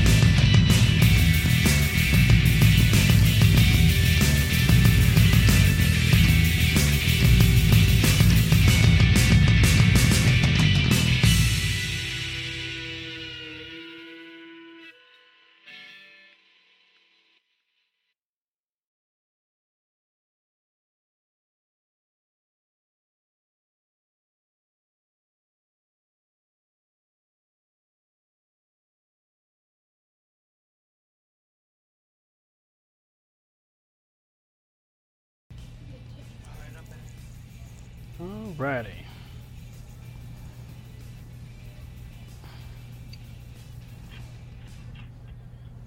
Welcome back to Corner to Corner Wrestling Radio. We are still live on C2CRadioshow.com. It's myself, Stan Grubb. The triple threat is complete, of course, with my tag partners Brian Taylor and Rob Hefner. Auto. Uh, why am I Sorry, I had to tinkle. Ah, well, yeah, it happens to the best of us, sir. I'm just being honest. Boss, I have to make water. Okay, so we, we stopped off with night one, gave it our grades. We're at night two. The pre show match Liv Morgan and Natalya. Uh, Liv Morgan gets the win on this pre show match. I gotta be honest, I didn't see it. I just read the results. I don't know how I feel about Liv Morgan winning this matchup, to be perfectly honest with you. I don't really think it's all that great. But I didn't watch it, so Um, I saw it. Uh, I thought it was a passable match. I didn't think it was terrible. Was it at least worthy of a pre show? Oh yeah, definitely have a pre-show. Yeah. Okay. Okay. hmm And, and based off of the pre-show match from night one, it, it, I think it clocks in better than that one. Oh, a vast improvement, you say? Mm, not a bad, but an improvement. okay, we're being conservative. Got it. Yeah. Mhm. All right, so we go to the open of night two, NXT Women's Championship matchup. Now, this matchup has been built up and built up, and I was looking forward to it. Charlotte and Rhea Ripley. I had to watch this match back again last night. Um, I gotta be honest, I'm not okay with Charlotte being Rhea, beating, beating Rhea Ripley. Um, the matchup itself was very good. I actually enjoyed the match, but I, I don't understand why you would take the title off of Rhea Ripley and why Charlotte is, I guess, their flavor of the week when it comes to oh she's going to make the difference on Wednesdays. Mm. Well, I mean, I think it's just Oh, go ahead. go ahead. No, Go you ahead. go ahead. No, go ahead. We do this all the time. I'll let you go first. No, I'm letting you go. I'm stopping. Please, first. Stan Hey. and make him go first. Age before beauty. Oh, Stan, make him go first. why don't you just go? I'm eating a chip right now. I can't. oh well, Brian's eating. Rob, clearly you've got the floor. I mean, I think it was just like you said last night. It was to ele- elevate NXT a little bit by bringing Charlotte to have that in that fold. Uh, was it needed? No. Um, was it wanted? No. Was it a decent match? Yes. Thought it was a good match. Um, but winning the NXT title does nothing for Charlotte Flair. Um, losing to Charlotte Flair does nothing to Rhea Ripley, except now free her up to go to the main roster. Mm-hmm. You know, like I don't see who wins in this, except if they're trying to then further legitimize, legitimize NXT as a third brand. You know, that's the only way I see it paying off. And I said last night, like now next is Balor's going to beat Cole. Uh, Cole. Hmm. Well, here's the thing with with all of this, uh, with Charlotte now going to Wednesdays, and maybe you're right, maybe you're wrong, who knows? But what's the point of having a call up now? Is it now? It's just they're all lateral transfers, right? Right. Brian, what do you got? Are you post chip, sir? Um, it's salt and vinegar, so you know my favorite. uh, so I thought the match was great, but I think it was a dumb move to send Charlotte to NXT. Now who knows where Ripley ends up, Mm-hmm. but NXT is still that brand where the people on the cusp, the people that need a show like NXT to learn from, Mm-hmm. and you shouldn't have the pressure of Charlotte Flair there, who to me is a different animal compared to Finn Balor and Adam Cole and the rest of them. Mm-hmm. Um, Charlotte is a true. I mean, if you had a current Mount Rushmore of the roster right now, Charlotte's on it. You know what I'm saying? Mm-hmm. And now she's on NXT, and you don't really have a lot in the way of competition for which means the title becomes stagnant, and she becomes stagnant. You, you know, you see what I'm saying? Absolutely. And I think if you did it to try and um, compete with AEW, um, you've already lost the battle. Because I told you some time ago that when they start doing this, that's when they're really going to lose. Because the fans, especially NXT fans, are going to realize what you're doing, and they're not going to want to watch Charlotte. Charlotte's going to become something that is unwatchable here in just a few months if she stays on NXT that long. Because again, you, you're going to know she's going to win. You're going to know that she's just going to dominate your your females, and it's just not going to be fun to watch. I think they run that risk. Um, what we've seen right now in a post uh, post audience era right now, AEW still in the lead as far as ratings are concerned. Granted, the viewership is down overall, but they're still winning by about uh, two hundred thousand. I think I want to say that's the difference right now. Um, but that's that's a lot of viewers, especially if you're if you're battling for the same 1.5, 1.6, and you can't seem to get past 600 you're going to have to do better. And I don't know that Charlotte winning that title coming to Wednesday nights is going to be that that change. You've got well, philosophically, you've got a lot more that, things to change. but the ripple effects Raw. Yes. So I mean, now who's Becky's biggest opponent? That's a great question because if it's Shayna, they've got a lot of work to do. I agree. Shayna has got some work. I, I just there's Asuka, who she's beaten. There's Shayna, who they they had her beat on Mania. They've got Bianca Belair now.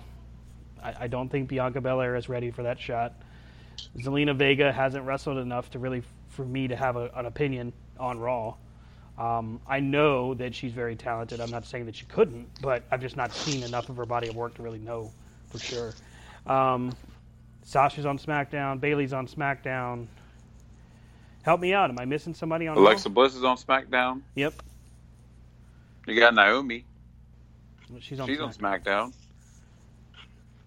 Mm-hmm. It may be time for them to condense down some of these titles and quit screwing around. Well, but so basically, in one fell swoop, you have cleared the path for Becky Lynch to not have any worthy competitors. I mean, as much as I don't want to see Charlotte versus Becky again, at least the match would be good. Yeah, I mean, unless somebody else is getting called up. Maybe it's maybe Lana becomes the. No, I'm just kidding. I won't say that. I think Rhea Ripley's getting called up. Well, I, I could see Rhea getting called up, but if that's the case, then you've got two. Unless Rhea turns bad, I guess. I don't know. I don't know. For me, it's still so much in the air. Oh, by the way, hey, with Charlotte winning the NXT title, does that make it number 11 for her? Yes, I guess. Well, it all depends on. I mean, Michael Cole couldn't even tell you that she had won the title before. so apparently, that title was not that valuable. Good Well, job, yeah. Mike. Yeah, he said that uh, uh, Charlotte was the first ever to hold the NXT No. Women's Champion, the Raw. Bayley was the first. Uh, He said Bayley. Or I thought he said. Char- so you're right. You're right. He said Bayley. He said Bayley. Yeah. So Mm-hmm. Technically, Bayley was the last. right, right. Charlotte did it first. Um, Mm-hmm. Sasha has the SmackDown title to win still. Asuka would have the Raw Women's title to win still. Um, yeah, I, I don't understand what. Uh, and Becky never won NXT. That's right. Huh? Yeah. That's Uh, who they should have had go down. She should have gone down there and taken on yeah. Becky three belts. Becky three belts. Shit. but again, though, it just it makes no sense to me why you did it. Well, here, how about how about the next match behind it? Aleister Black and Bobby Lashley. Why? The hell did What we was have? the point of that? Yeah, there was no point for this match. Now, granted, I'm glad that Aleister Black beat Lashley because Lashley just bores the crap out of me. I just can't get into Bobby Lashley. Never have. Where's Rusev again? Rusev Rehab. apparently is is sitting out his contract. Good for him. I personally, I could see him going literally anywhere and being a bigger star. Oh yeah, It's because not- use him right.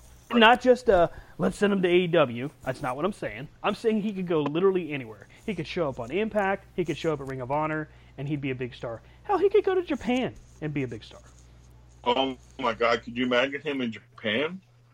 Oh, it's just see him What really tear loose. do Yeah. what they do with foreigners in Japan. Oh yeah. There you go, Rusev. If you're listening, go to Japan. You want to see him hit the camel clutch and make it mean something again? Send him to Japan.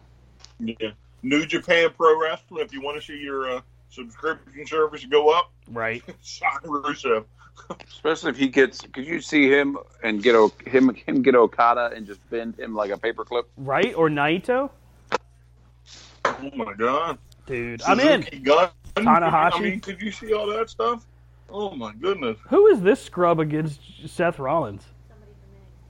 It, it it's somebody from uh, the local high school wrestling team getting his The shot. guy against in NXT Rollins. that had his ring gear still in the building.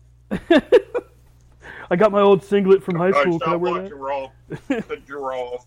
that? got my Raw. You're ahead of me.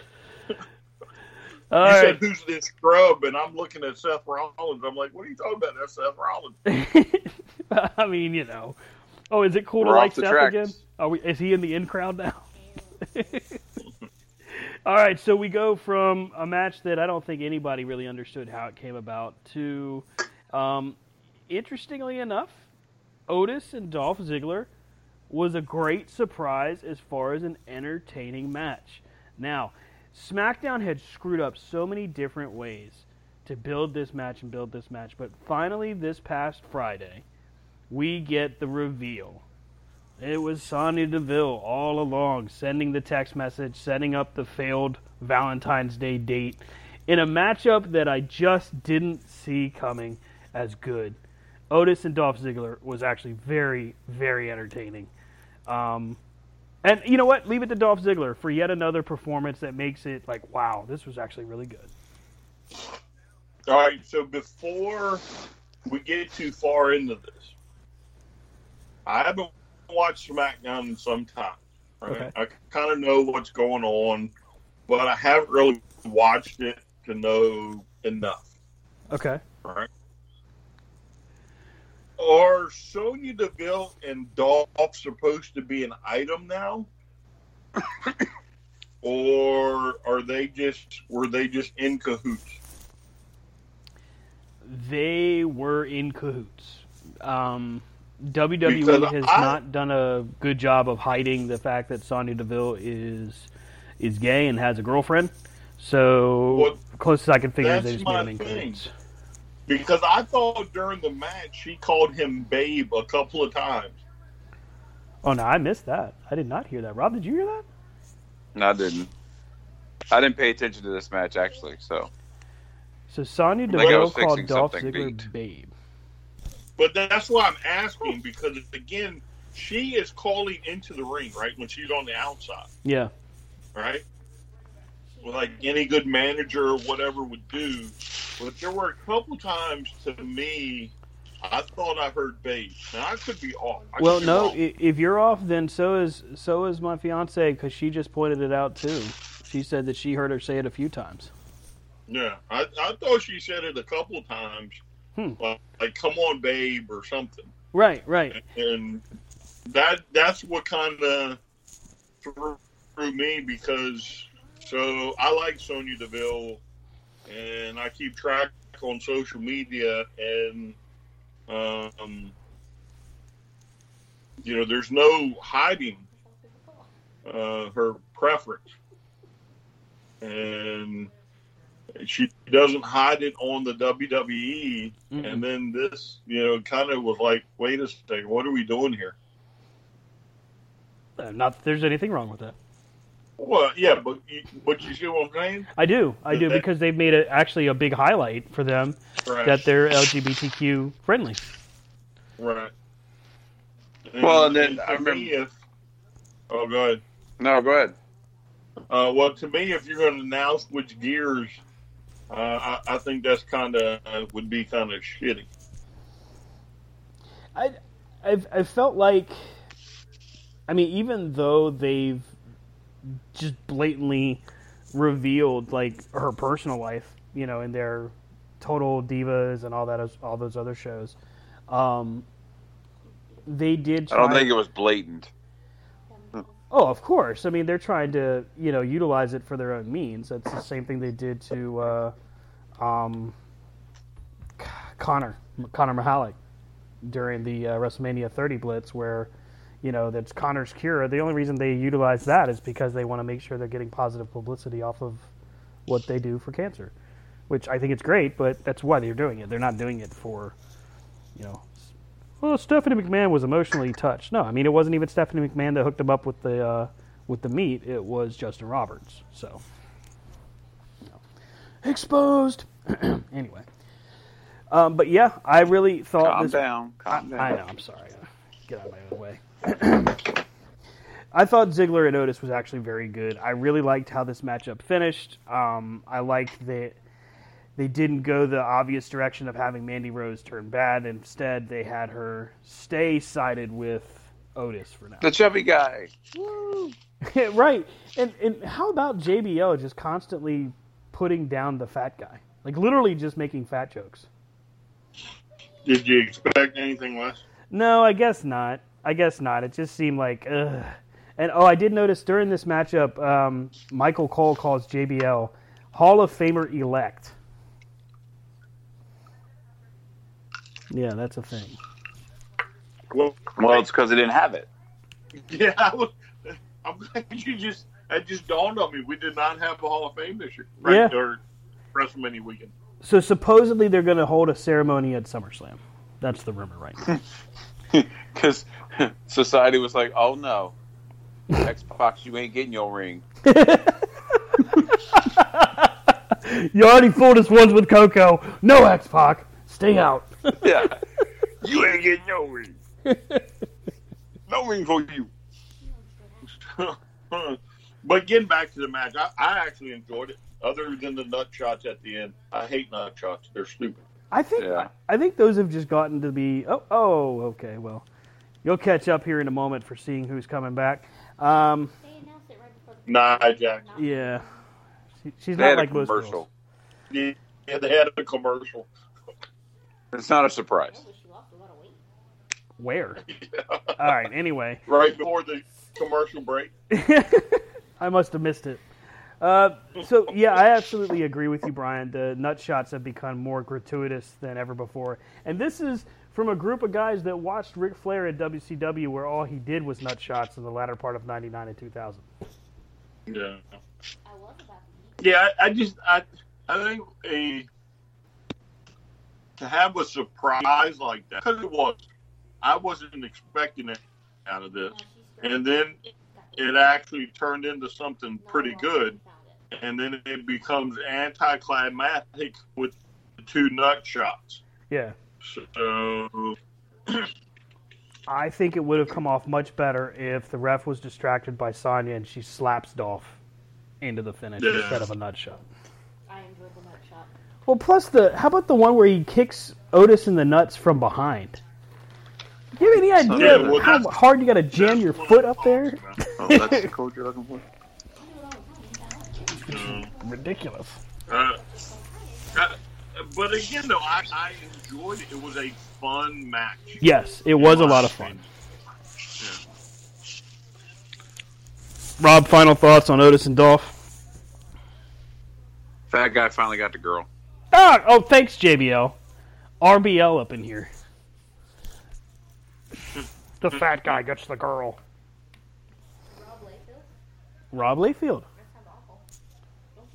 She better hush her face. okay, so we go from Otis and Dolph Ziggler. I think we would all agree, You Brian. tell her that. You turn around in your little spinny chair, and you say, "Hush your face, lady." so, so, so, ma'am, Rob has said to shut your face. Excuse me, he said hush your face. Sorry. She's going off. You got her in a Shayna Baszler rant. Thanks, buddy. Thanks. Well, you're all fired. We go we go from Otis and Dolph to the last man standing. Fire match. me! I'm already fired. Randy Orton, Edge in a last man standing match that um so I missed the first half of this match.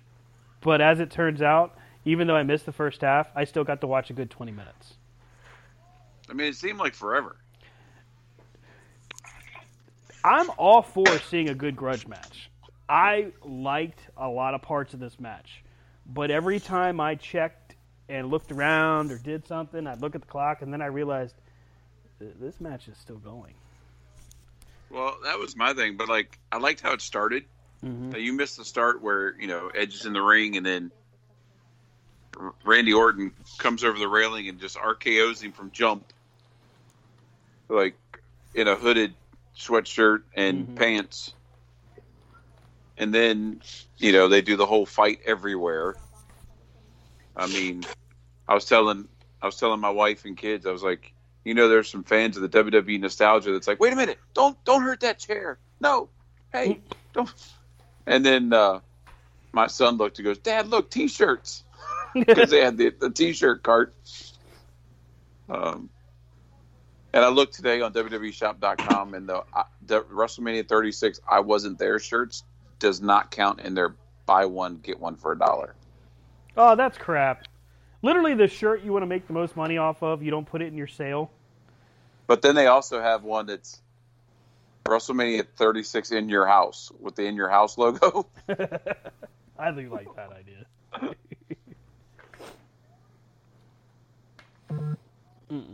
But I thought it was good. I mean, I, a couple times I'm like, holy God, I'm glad he's got a good bill of health because that would have taken it out. And then I felt sorry for the cameraman in the hallway. Mm-hmm. And then I was telling them, like, what about the one intern that didn't get the memo? And they're still working at their desk and they come out like, what the hell? I was, I, I liked the way that this match ended. I really dug the, the combination from spear to RKO to choking him out and then hitting the Con-chair-to to finish it up. I, I thought actually that was a solid sequence. Yeah, I thought I thought Edge was going to fall off the truck when he was standing there waiting for the ref to count. He was just like doing that wobbly. He got the lazy leg, and then I was like, "Oh, he gonna fall off the truck." Hopefully, they got a mat. Yeah, I mean there was uh, there was a couple parts where I thought they were going to go for the big uh, what they used to call the Nestea plunge, where they were on top of the hauler, and I thought to myself, "Oh, Edge is throwing him off. He's throwing Randy off the truck." I thought for sure they were going to do that. They were going to throw him back down to the truck bed. Um, there was that, and then when he had when he climbed up initially, I thought he was going to take one of those um, those rolly carts and push it onto onto Randy Orton. But they didn't go that direction, I guess. so Yeah, so I enjoyed it. I thought it was great, but it was way too long. yeah, Yeah. total time on that match was 37 minutes. Yeah, I, I mean, it was definitely the hardest hitting match for both nights. Mhm. But I just I don't know what I don't know what it was, but it just seemed to drag on. Well, you notice that it's because it was their building. They didn't do any structural damage to the during the whole match. You notice how they usually throw people through walls and they break doors and they do stuff. You notice they didn't really do a whole lot of that last night. in that match. Mm-hmm. They moved stuff around. Now, granted, Gargano and Ciampa busted windows and stuff, but you know, they were like, "Hold up, we got a budget." Um, Well, one thing I did notice, and this is something that has actually gotten a lot of conversation on social media just today. Um, so there's a part where Edge and Randy Orton are fighting in the gym area of the Performance Center. And again, I had to watch this back just to see what they were talking about. But there's a part where Randy Orton starts to choke Edge with one of the cables from one of the weight benches. Yeah, I saw that. And apparently, I think I know where you're going. yeah, this they there were some unhappy fans thinking this was too close to the alleged way of, of what uh, Benoit did to his family. Um, I feel like that's reaching. I don't think they were going for that at all. I think they just did what was within within their environment. But I, I don't know. Did did you guys get that vibe when you saw that? No, Mm. I didn't pay no attention to it. So, uh, um, I mean, I guess, but I think that's the way he killed himself. That's not the way he killed the, the family. I don't think. no, the family was done another way. Right. Yeah, that's how he. That's how he killed himself. Um, I don't, I don't know. A lot of people are just sensitive about different things nowadays, but True.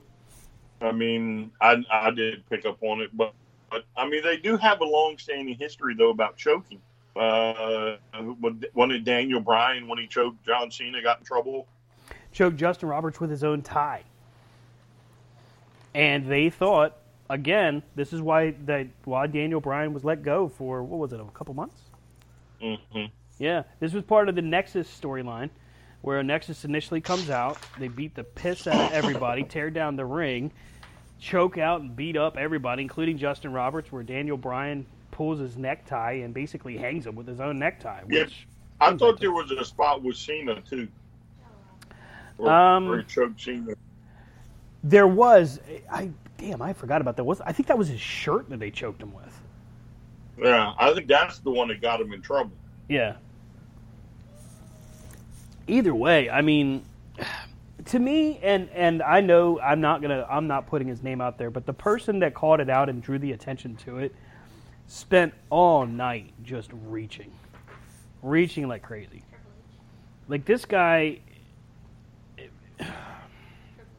I don't have a problem with a lot when it comes to complaints because you know what we do it a lot. We we make fun, we tear stuff down all the time. But come on, dude. I mean, you're just reaching. Called he called the Boneyard match painfully cringeworthy and boring. Like what? Where the hell? Like that just made no sense. Well, we'll, we'll get to that. let's, let's, we're almost there, and then you can We're rattle getting on all you. All right, so next through is uh, let's see here. Um, last man standing match ends, of course. Edge wins. Then we have the Raw Tag Team Championship match. Austin Theory, Angel Garza challenging the Street Profits. I actually liked this tag match. I think that Garza and Theory have pretty good chemistry together. Um, I love the Street Profits. I think they're very entertaining. Um, the the stuff at the yeah he brings up Bianca Belair. Um, I guess I'm okay with Bianca Belair getting the call up, but the thinner you make the the women's roster in NXT, the harder you're going to make it for Charlotte to make any kind of impact. So that stands out to me. But uh, yeah, I was okay with uh, this tag match. It was okay. So, yeah, I, I thought it was okay, and I think Montez Ford needs to slow down just a little. Yeah, I J- think he's way too fast. Um, this past Monday before Mania, did you happen to see Montez dive over the top rope and basically just splatter himself on the entrance ramp? Hmm Yeah, Yeah, just- I, I think he's he's way too fast. you know, this guy's running at Mach 2. Everybody else is about 55 miles an hour. And pff, over the top rope to the floor, just smashes his back. He's lucky he didn't hurt himself. Yeah. Well, I, I think he's lucky he's limber because Mhm. sometimes, again, when he's going Mach two Yeah. and he hits something, he just, he, I mean, he even though he hits the move, he just kind of flops Yeah. You know, and and he's got to spring back up, and I think he just needs to get a little bit more control on him. When I when I see him walk to the ring, you know what his walk reminds me of? And I'm I'm not saying this to be funny. It reminds me of the Great Khali. Do you remember the Great Khali and how awkward he looked just walking to the ring? And it looked like literally he was going to break his own leg just by walking. Montez Ford Yeah. makes his way to the ring sometimes. I'm like, dude, he just looks so awkward. Well, he probably wants to. Uh, uh, again, I, I think his gears are set a lot higher than theirs. Yeah. He probably wants to just move, you know, because he doesn't slow down. Mm, very true. I mean, he. I mean, he flat out moves, and I, I, I think he just doesn't know how to sit still. He he would be one that you would have to threaten to, to be put in a corner if he didn't sit still. Right. Right. You know, probably as a kid, he probably just constantly moved. So Well, I mean, and he is very enigmatic. He is very charismatic. He draws the fans in, but he's he reminds me a lot of Jeff Hardy in that way. He's got the fans' attention pretty much ninety percent of the time when he's in the match, but it's going to be one of those things where he hurts himself and it could all come mm-hmm. crashing down for him, and that would really yeah, suck. Uh, yeah. So, uh, anything else stand out about the tag title match? Uh, uh, no. Cool. Moving on, we got the five-way fatal five-way elimination match. Thank God it was elimination style, by the way. Otherwise, I'd have been pissed. Sasha Banks, Naomi, Lacey Evans, Tamina Snuka. Why the hell she was in this match, I do not know. Versus Bayley, the defending women's champion. Um, I want to be fair with this match and say that it had moments, but I got to be honest, I just didn't see any moments. It just wasn't that great. I did like the finishing sequence between Evans, Sasha, and Bayley, where Evans goes for the woman's right. Bayley pushes Sasha out of the way initially, ducks it, and then Lacey turns and levels Sasha, and it was just a great sequence. Banks goes down, gets pinned, and then Bayley ends up getting the victory, which, yeah, eh, eh, no. We were kind of robbed of our Banks versus Bayley moment, I think. Well, I think it's coming. I just think they didn't pull the trigger on it for some reason, which it'll probably be the SmackDown this Friday, I think, is when they'll finally pull that. Like, oh, you know.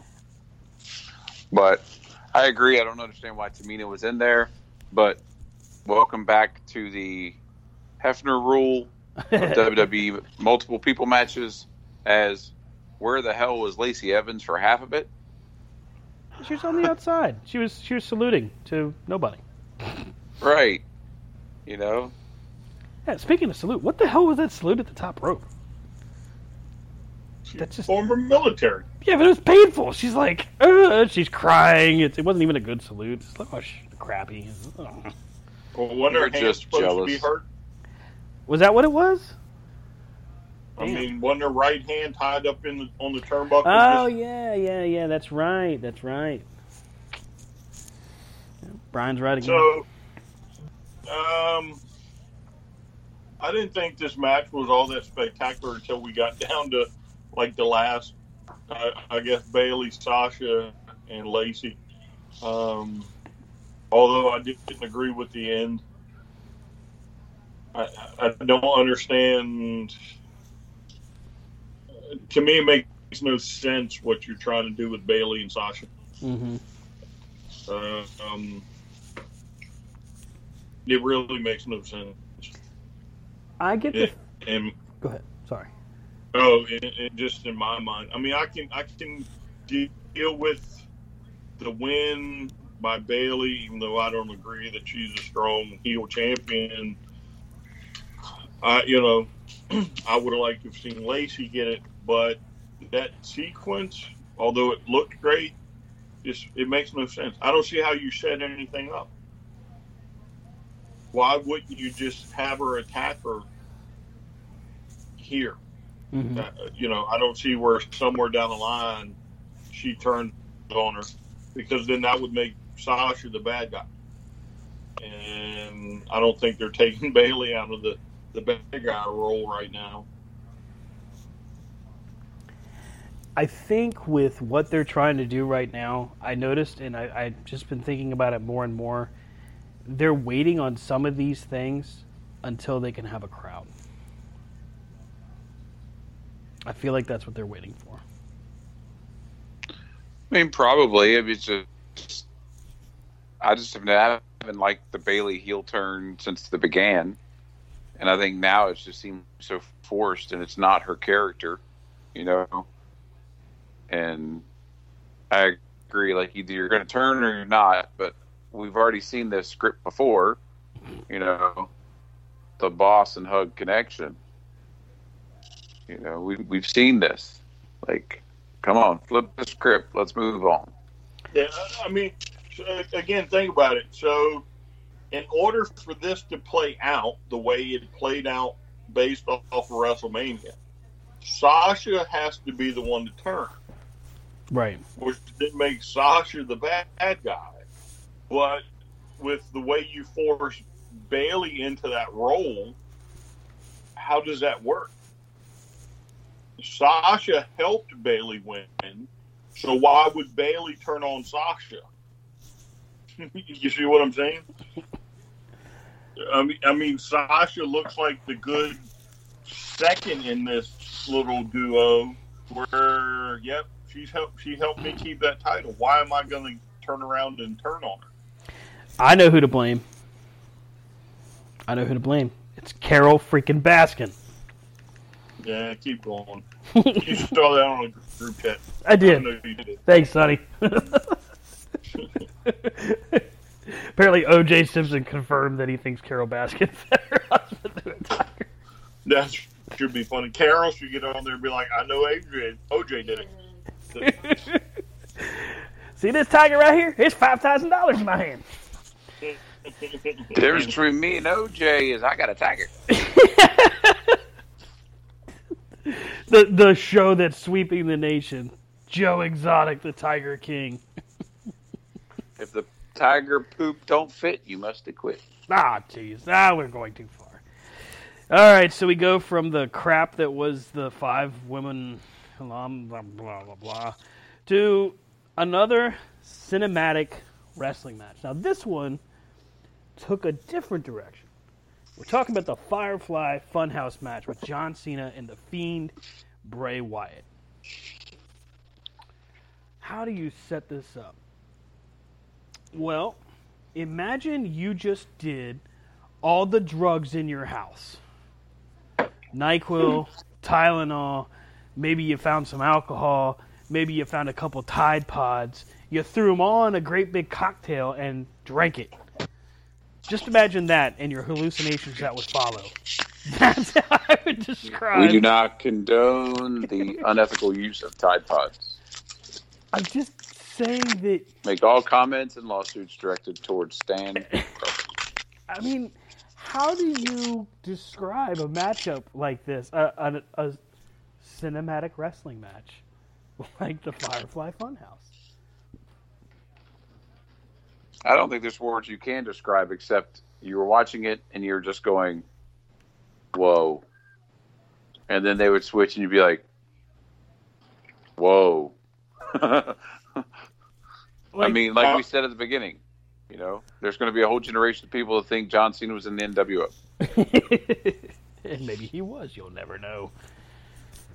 Now, I think this was, was the highlight of the whole weekend. I won't really say it was the best match because it wasn't really a match. So I'm going to say this was the highlight of the whole weekend. But I'm just kind of curious where all these fans are on on social media. Where a week ago, when Matt Hardy disappeared and reappeared, they thought you shouldn't do that. But now, flash forward to WrestleMania, in the same vein, there's nobody that even brings it up. Thank you. Somebody says it. Everybody complained that oh, Matt Hardy shouldn't be teleporting. So then AEW is like, ah, it was just drones. You know, they're trying to calm the fans down. By the way, in that regard, AEW should have never tried to justify it. Just leave it for what it is. Moving on. Yeah, just leave, yeah, just leave. However, because not only did we get teleportation, Yes. we got time travel. Yes. So, Okay, where are my bobbleheads at? right? I think they were all doing what Titus did at the end, just sitting there with their hand to their head, like, "What? What did I just watch?" And again, let me let me preface this by saying, had there been a semblance of a match at the end, Mhm. I would have very easily made this match of the weekend. But there wasn't, so I'm going to say this is the the highlight of Yeah. the weekend. I mean, okay, so I I I I loved it from start to finish. Now Kiana hated it. She's like, "This is stupid. This is dumb. I've never seen anything this stupid." Like she was, she hated it from jump. She, But she likes time. Roman Reigns. uh, and Ray Ray, but you know the whole time, like it just was that was the, all I heard. But I'm like, this is amazing. Like they they got him, and immediately he comes out, he comes down the ramp, and you're like, oh okay, so we're just gonna get a match. Maybe it's a gimmick weapons, and then all of a sudden. The, the the Firefly Funhouse music hits, and you're like, oh hell, here we go, and he's teleported to the Firefly Funhouse, which was awesome. The interaction with Ramblin' Rabbit, oh look out, dude! Like I love Ramblin' Rabbit. I'm stupid for these puppets. Like it's awesome. I just love the interaction. And then he opens the door, and that's where we get to our first introduction of time travel. And we see the prototype John Cena facing off. aggression. right, and he keeps missing the slap. Which at first I'm like, what? They, they really? And they just kept having a miss and miss and miss. I'm like, oh, so this whole segment is just to screw with John Cena's head. I'm like, okay, cool. What do we do next? Then we get to, um, we, we get to Saturday night's main event. How how we time traveled back in time to when I guess John Cena, Johnny Large Meat. I want to know who came up with that name. I don't know, but you seem to be obsessed with it. So It's freaking hilarious. I don't care what you say. It's hilarious. However, you'll never be Johnny Large Meat. You'll Aw. always be Stan Small Meat. You know, you've been waiting all weekend to say that, haven't you? No, it just, just come to me. You private little pervert. That's what you are. It just come to me. So we get to Saturday night's main event. And No, I'm sorry. While we've got Cena and Bray Wyatt in the Ruthless Aggression segment, we get our first introduction to our commentators for this segment the Evil Boss and Mercy the Buzzard. Mm-hmm. How much of this do you think Vince had to see first and approve? None of it. None of it? I- Okay. All right, so I think when those two are paired together, right, hmm and they probably had both of them sit down and well, let's figure this out. And Bray says, "I've got this great idea," and John says, "Okay, let me hear it." And so John hears a part of it and says, "Oh man, this is beautiful. I've always wanted to do one of these." And then Bray says, "Okay, well, let's do this." And then Josh said, "Whoa, whoa, whoa let's try this." You see Mhm. what I'm saying? That I I totally got that vibe between the two of them. You could tell where they were they had to have been riffing off of each other with different Yeah. ideas. Okay, well, what if we did this too? And oh, we could do this. Right. Oh yeah, and this this would go over so well if Mhm. you know if you think about it. Well, let's because they were probably let's tell a story through through time, right? Okay, let's do that. Well, let's go back to ruthless aggression when you showed up. Okay, now I'm assuming, and I don't remember. I know there it's Kurt Angle and him the first time out. Yep. I'm assuming he must go to slap Kurt or punch Kurt. Yeah, that's And- that's where he first does it. All right, all right. So that's where the slap comes in, Mhm. and so he's like, okay, well let's let's make it look like the the first time you showed up. Okay, let's do that. But then when you go to slap, duck, and I'm going to keep trying to slap, and you keep ducking, and you see what I'm saying? Mm-hmm. And then and then Bray's like, yeah, yeah, yeah, that's a good idea. Let's do this, this, this. And then when they finally go to Vince, they're probably like Vince, let's you're gonna love it because again, it's Cena and Bray. Right. I think they're probably very trusted in what they want to do, especially Cena. Mm-hmm. Cena's probably like Vince. You're gonna love it, right? We just need you to, you know, give us your blessing. You'll love it. And Vince probably like, okay, all right, sounds good, pal. Uh, go do it. And you know, I, I imagine Vince probably had very little as far as. Well, maybe he did. Maybe he even was like, "Hey, uh, why don't you put the puppet in there and you know I'll spat out this is some good shit." Or whatever he says. So I want, I've always wanted to say that on TV. Let's let's use my puppet. so we get we get to the end of the ruthless aggression segment. That's where we meet the commentators. Then we go to Saturday night's main event, which, like I said earlier, totally popped off the couch as soon as that music hit. I'm like, oh, this is awesome. You know, I could they could have done just dressed up as clowns, and I'd have loved it. I wouldn't have cared at that point. And then they get so Cena is pumping these barbells over and over and over and over again, and then he wears his arms out and can't lift his arms. So I'm like, oh, okay, I'm really digging this. He broke down his mind, now he's breaking down his body. Cool. So then we get to Cena is now the doctor of Thuganomics, and he can only speak to Bray Wyatt in rhymes. I'm like, oh, wow. Now he's really screwing with him. And he finally pushes Cena to where Cena snaps I mean, because he's taunting him and taunting him and taunting him. And even gets to a point where Cena's trying to hit him and he starts dodging it. And he says to Cena, You can look, but you can't touch. And sings it into the tune of the Bella theme, which was awesome. That was a great, you know, small moment there. Um, but just watching the the segments flow from from the timeline in different places, and then ultimately we see, you know, John Cena in WCW as NWO, but realistically, what he's trying to do is create John Cena is like Hollywood Hogan, the guy that is should have passed the torch, should have given it up, and he hasn't. And there's Bray Wyatt, who's the other half of the NWO, who's on the cool side. He's the guy that everybody wants to see. And I was like, wow, they're really, even for a smart fan, even for a smark, they're making you think. Like, like Brian mentioned, and we joked about, was Cena in the NWO? Literally, they're making you think through this. And I was like, damn, they they got a lot accomplished in a real short period of time. Because this was what, 15 minutes? Mm, might be something like that. Yeah. I just I liked the creativity of this. I really dug it. And you're absolutely right. There really wasn't a match per se. You know, the Fiend comes from behind, gets Cena, um, hits the mandible claw, and then there's the other Bray counting the pin. So Tyler O'Neill says it best. I have no idea what I just saw. That's where they go from there to the WWE title match. Uh, let's see.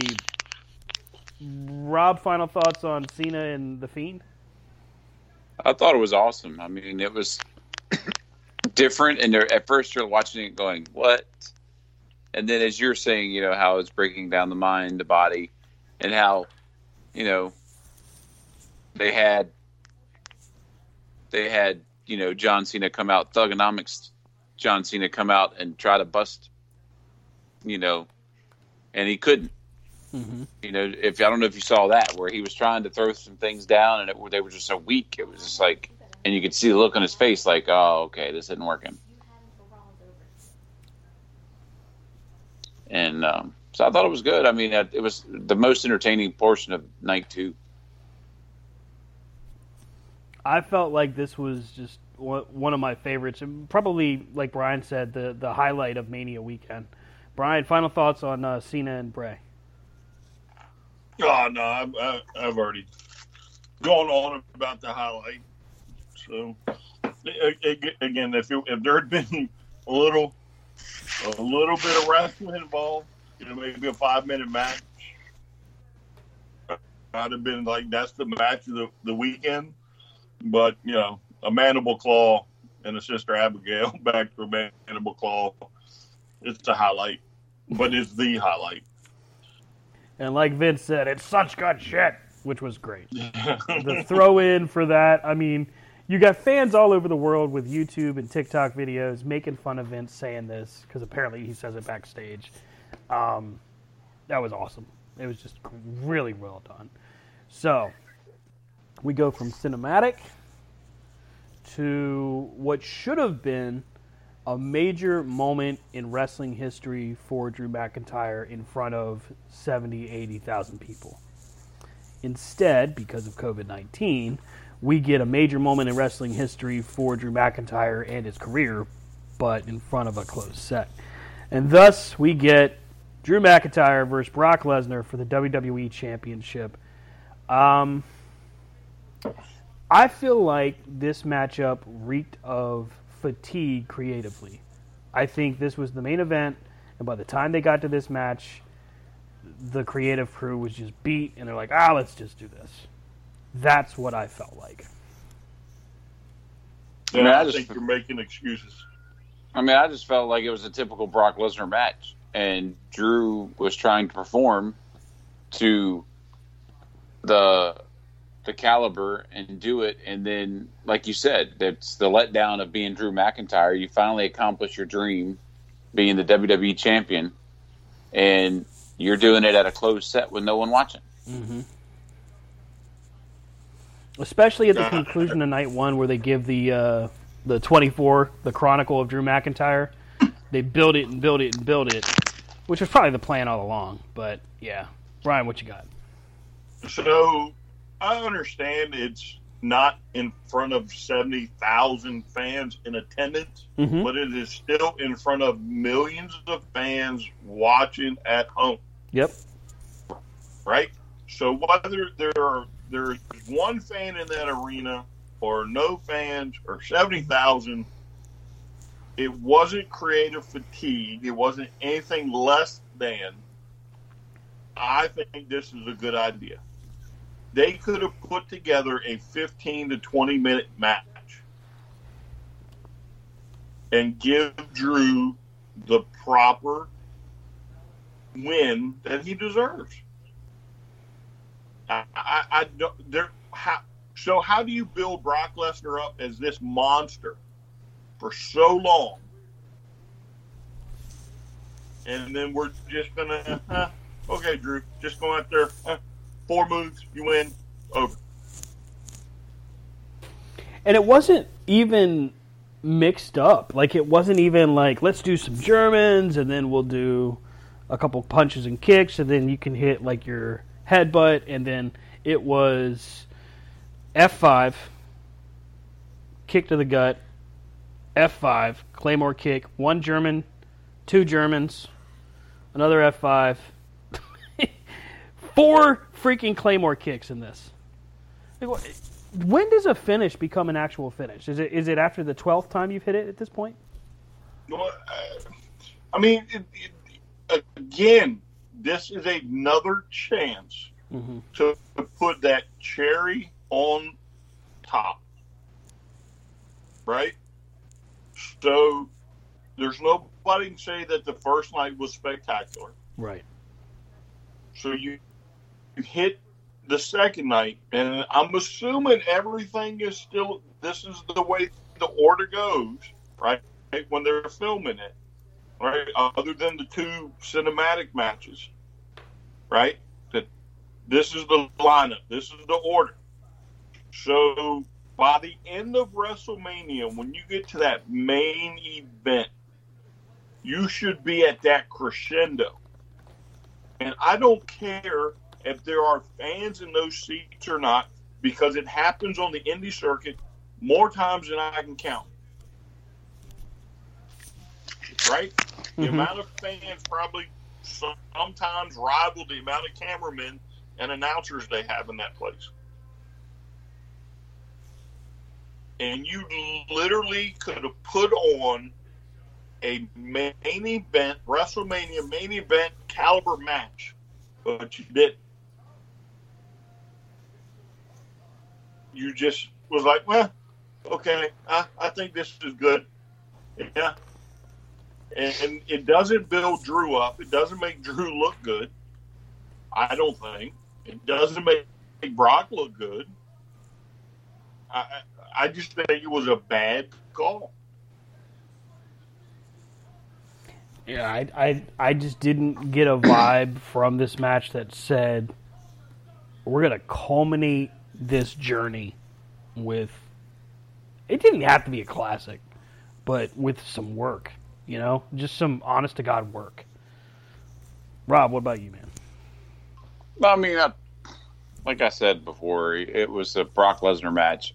I haven't been a fan of Brock Lesnar forever, um, and um, you know, just it was spot after spot, like it was a spot fest, you know, Yeah. and there was no dance, there was no story. It was just spot, spot, spot, finish, boom. Okay, here we go.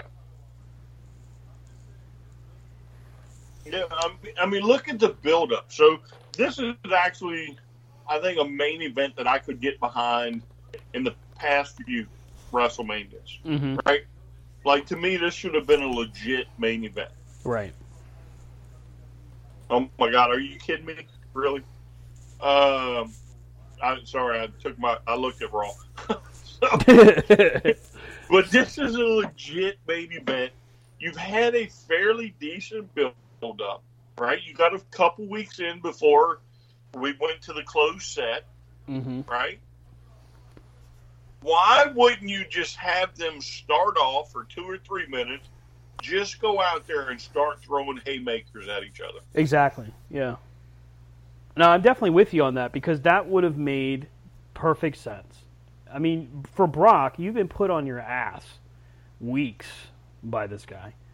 So the old cliche of we're going to wrestle a great match just doesn't make sense to me. And mm-hmm. then, you know, the let's throw haymakers like let's throw finishers is what I mean. That doesn't make any sense because well, it didn't work with Ro- with Rock and Cena part 2. Why would it work now? And you've got two guys that are capable of so much more. Look, I get it. Right. It doesn't have to be a 30 minute clinic, but damn, something better than that. It's like they got to the point, and you know we've seen it before when it comes to main events and different pay per views and matches and different pay per views. It's like the wrestlers go out, and it's like right before they went out, they were told, "All right, you got five minutes to get this shit over with."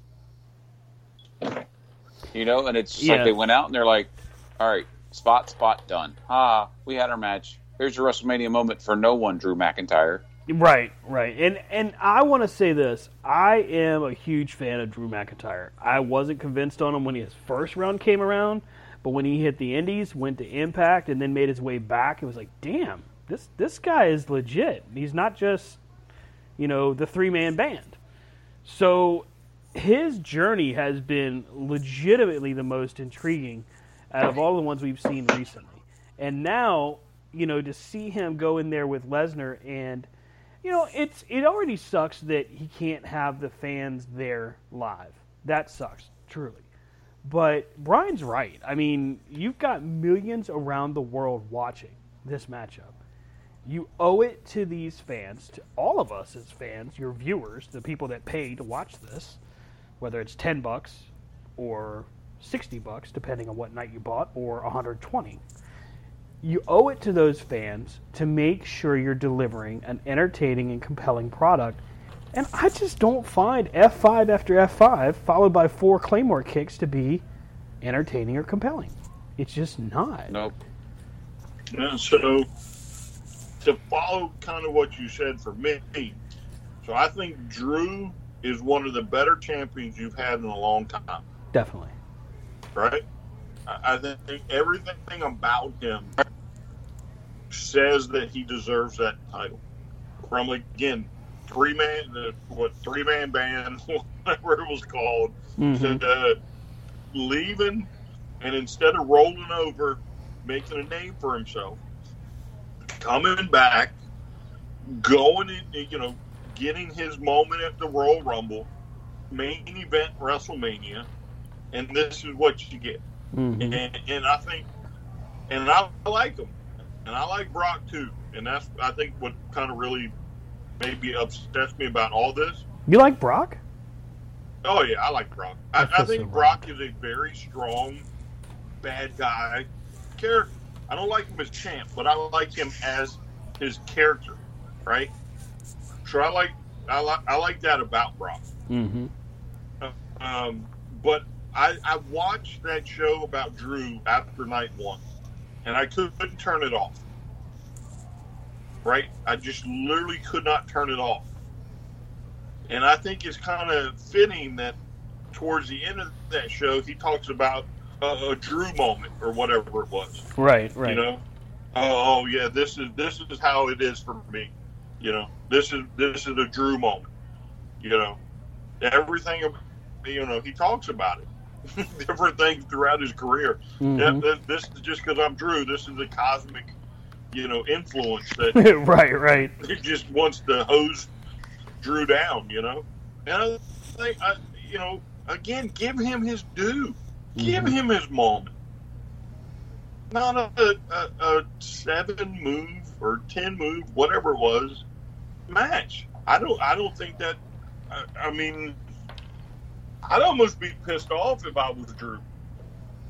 Oh, this is. If you haven't watched Raw, I'd be pissed off if I was him too. Yeah. I mean, he's he's getting a bigger match out of the Big Show than he did the World Champion. He's getting an actual match out of the Big Show. That's that's what really pisses me off here. Look, if the Big Show were to win the title, God forbid, but if he did, at least the matchup they're having right now makes sense in the moment. There's been no build up, so we're not talking about that. But I'm saying this is an actual wrestling matchup that makes sense. Yeah, I mean, you, you could have very easily. Who was it? Randy Orton that Mhm. Brock just went to town on and split him open. Yeah. Randy, you could have had a moment like that. Had Brock attack him before the before the bell rings, And split him open. Yep. You know, and then the you know Drew, oh uh, you know, can he go? They wipe it off. He, the match starts, and you know, then we start getting a little fisticuffs. But no, we hit. I, I, I don't know. I guess that's why I'm so. Um, I sound so offended because to me, you did offend me. Well, and I, I think that there's a lot of fans that would agree with you. Yeah, it, it, it is not that. I don't. I don't know. It's just weird. But to me, you offended me because you didn't give him his due. That Mhm. that makes sense. It's not that you offended me personally. It's that for whatever reason, this is a guy that that for for in a long time you, you can actually believe it. Right. Well, know, you're maybe offended just- for Drew. You know what I mean? Yeah, yeah. There you go. And, and that And- makes perfect sense. It is. It is because how often does wrestling pull you in like that, where you're offended for not maybe Daniel Bryan? I don't even know Daniel Bryan for me. I mean, it's been a long time since I've been like behind a guy. Yeah. You know, like like legit, like you know, I'm offended because Right. yeah, he won, but you didn't give him the match he deserves. You know, you didn't give him his moment. You gave him his moment, but not his moment. Right. Right. it's just kind of weird. So as we get towards the close of Raw and the close of the show here, because we've definitely gone overtime, let me ask you guys something. So let's say, and, and of course none of us really know what the future holds, but let's say SummerSlam is coming up and, and we've got our first major event with crowds, right? Would it make sense to you to have the Big Show or someone else beat Drew, and then to have Drew have to work his way back up? Oh, we almost had that story come to fruition to work his way back up only to win it at SummerSlam in front of people. Mm, no, I, I hate I hate the the one night title reigns. Mm-hmm. Uh, I I think he's got it. I think whether the crowds are in attendance or not, the crowds are, you know, the, the people are behind him. So I, I, I think I'd much rather see a decent build up with somebody Mm-hmm. and you know a, a proper match maybe at SummerSlam. I don't want to see Drew and Brock no more. Not right now, anyway. Yeah, I think Um, if if anything, they could save that for next year. Yeah, I'm, I'm kind of spoiled on it right now. Rob, what do you think? I mean, I agree. I mean, it's just they had a chance to tell a story. They didn't tell the story. They showed us the end, the beginning and the end, but there was no middle. You know, it's like when you watch a TV show and you see the beginning. They do all they do all this build up, and it's like, boom, and it's over in ten minutes. Yeah. You're like, what? What the hell just happened here? Mm-hmm. Like I'm trying to figure out what just happened here with this whole thing. Like why? But whatever. Um But yeah. I think the whole thing is with everything going on in the world, I think WrestleMania was just kind of like this is going to be a car crash we can't we don't want to watch but we can't turn away. Right.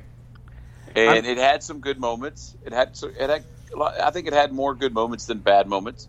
Mhm. Um, had some very interesting moments and entertaining moments. And like every WWE fan is, normally we'd say, can't wait to see Raw, but we just watched Raw and, well, um, you know, like, who knows what the world, what what's going to happen. Right, exactly. That's the that's the million dollar question. What's going to happen next? To close out the show here, Raw After Mania is done. Uh, call ups for Raw After Mania: the Oney Lorcan and Danny Burch, Bianca Belair, possibly Deonna Purrazzo, but I think maybe it was just more just to give uh, Nia Jax a moment or a match. Um, but those are the call ups that we know of for the moment. Outside of that, um, not really much else except the Big Show and Drew McIntyre giving a better matchup than Brock and Drew. Um, WrestleMania Night 2. Let's go ahead and close out the show with this, guys. Let's give our grade for Night 2 and any final thoughts. So let's see. I did Brian last time. So, Rob, you're first. What?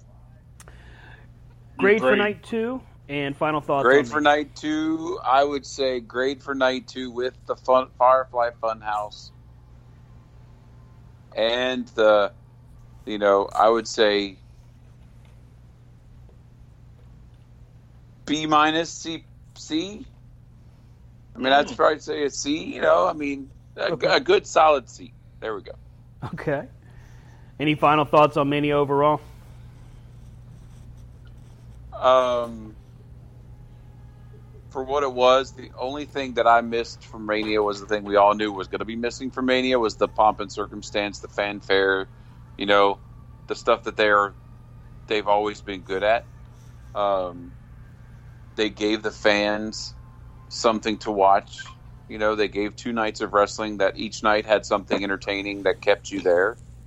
Um, and this too shall pass, and we will have our same WWE pay per views that we we we finished going.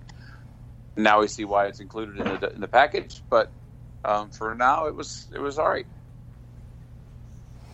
And you can catch up with Rob on social media at RDHUWP on Instagram.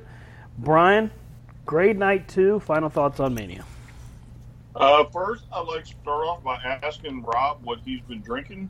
Um, uh, that almost sounded like some drunken rant that Steve Austin would give. I'm not quite sure what he was talking about there. You know, tell me later. Give me a Maybe. I'm just tired.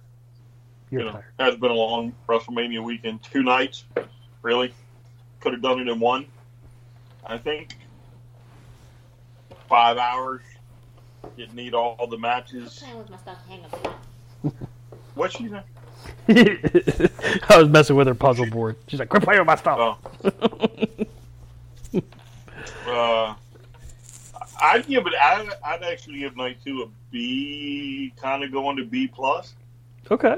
Um, I actually enjoyed night two, other than a few spots. I think there were more good things than bad. Um, Okay. what you? She agreed with you. She said, "Okay." Oh, I think um, she agrees. Yeah. So yeah, I, So Stan think finally agreed to take the trash out. Uh, more good than bad. So you said B, maybe even B plus. Interesting. Yeah. Okay. Mhm. All right. You can catch up with Brian on social media at STRCP21 on Twitter, Brian Taylor on Facebook. He is the professor we know as Dickweed. Uh, uh, night two, I'd give it, I'd probably agree with Brian. B to B plus. I think that's a fair assessment. Night two was definitely better than night one. Um, there was a more, co- more cohesive feel to it. It just gelled better. Um, and I mean, hey, the Firefly Funhouse can't can't grade that low.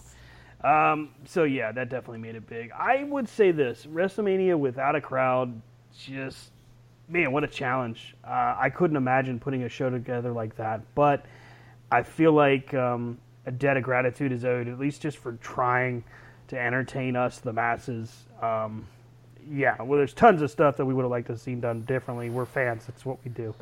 But um, you know, at the end of the day, like Rob said, all of this is going to pass, and when it does, we're going to be in a situation where we're going to be grateful to have what we have, and then to be able to move forward and hopefully see the continued growth of companies like AEW and WWE, perhaps with NXT. So we're going to keep our hopes on uh, the future. So you can catch up with me on Twitter at str. That's Brian on Twitter. What am I doing? At Stan Love on Twitter. you want to be like Brian. and the show, of course, is at C2C Radio Show on Twitter, Corner to Corner Show on Facebook, and C2CRadioshow.com. That's going to do it for the triple threat here. Real quick, if there's anybody out there from the WWE that happens to be listening, turn out the lights. The only lights I need are for the ring. I You think that's why AEW pulls this off better than the. WWE. Agreed. And WWE definitely learned that lesson as far as filming how they film from the crowd shot to how they're filming it now. Definitely mm-hmm. saw them take a lot from what Dynamite's doing right. Continue to do that, man. There's nothing wrong with learning from competitors. And again, turn off the lights. Exactly. Turn them off. Have a great night, everybody. Stay healthy, stay home, stay safe. We'll talk to you on Sunday. C2C out. See ya. so, so you did all that yourself? You didn't give Rob or me We didn't have a chance to say bye. But you, you, I mean, it's still recording. 501 defense. No, he doesn't want. Rob, do you want to say bye? I'm fine. I'm fine. Rob doesn't want to say bye. Brian doesn't want to say bye.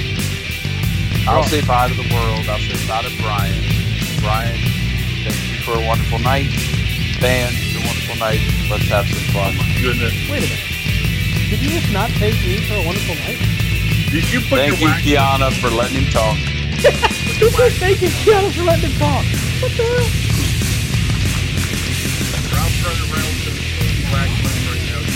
Everybody. Kissing babies, shaking hands.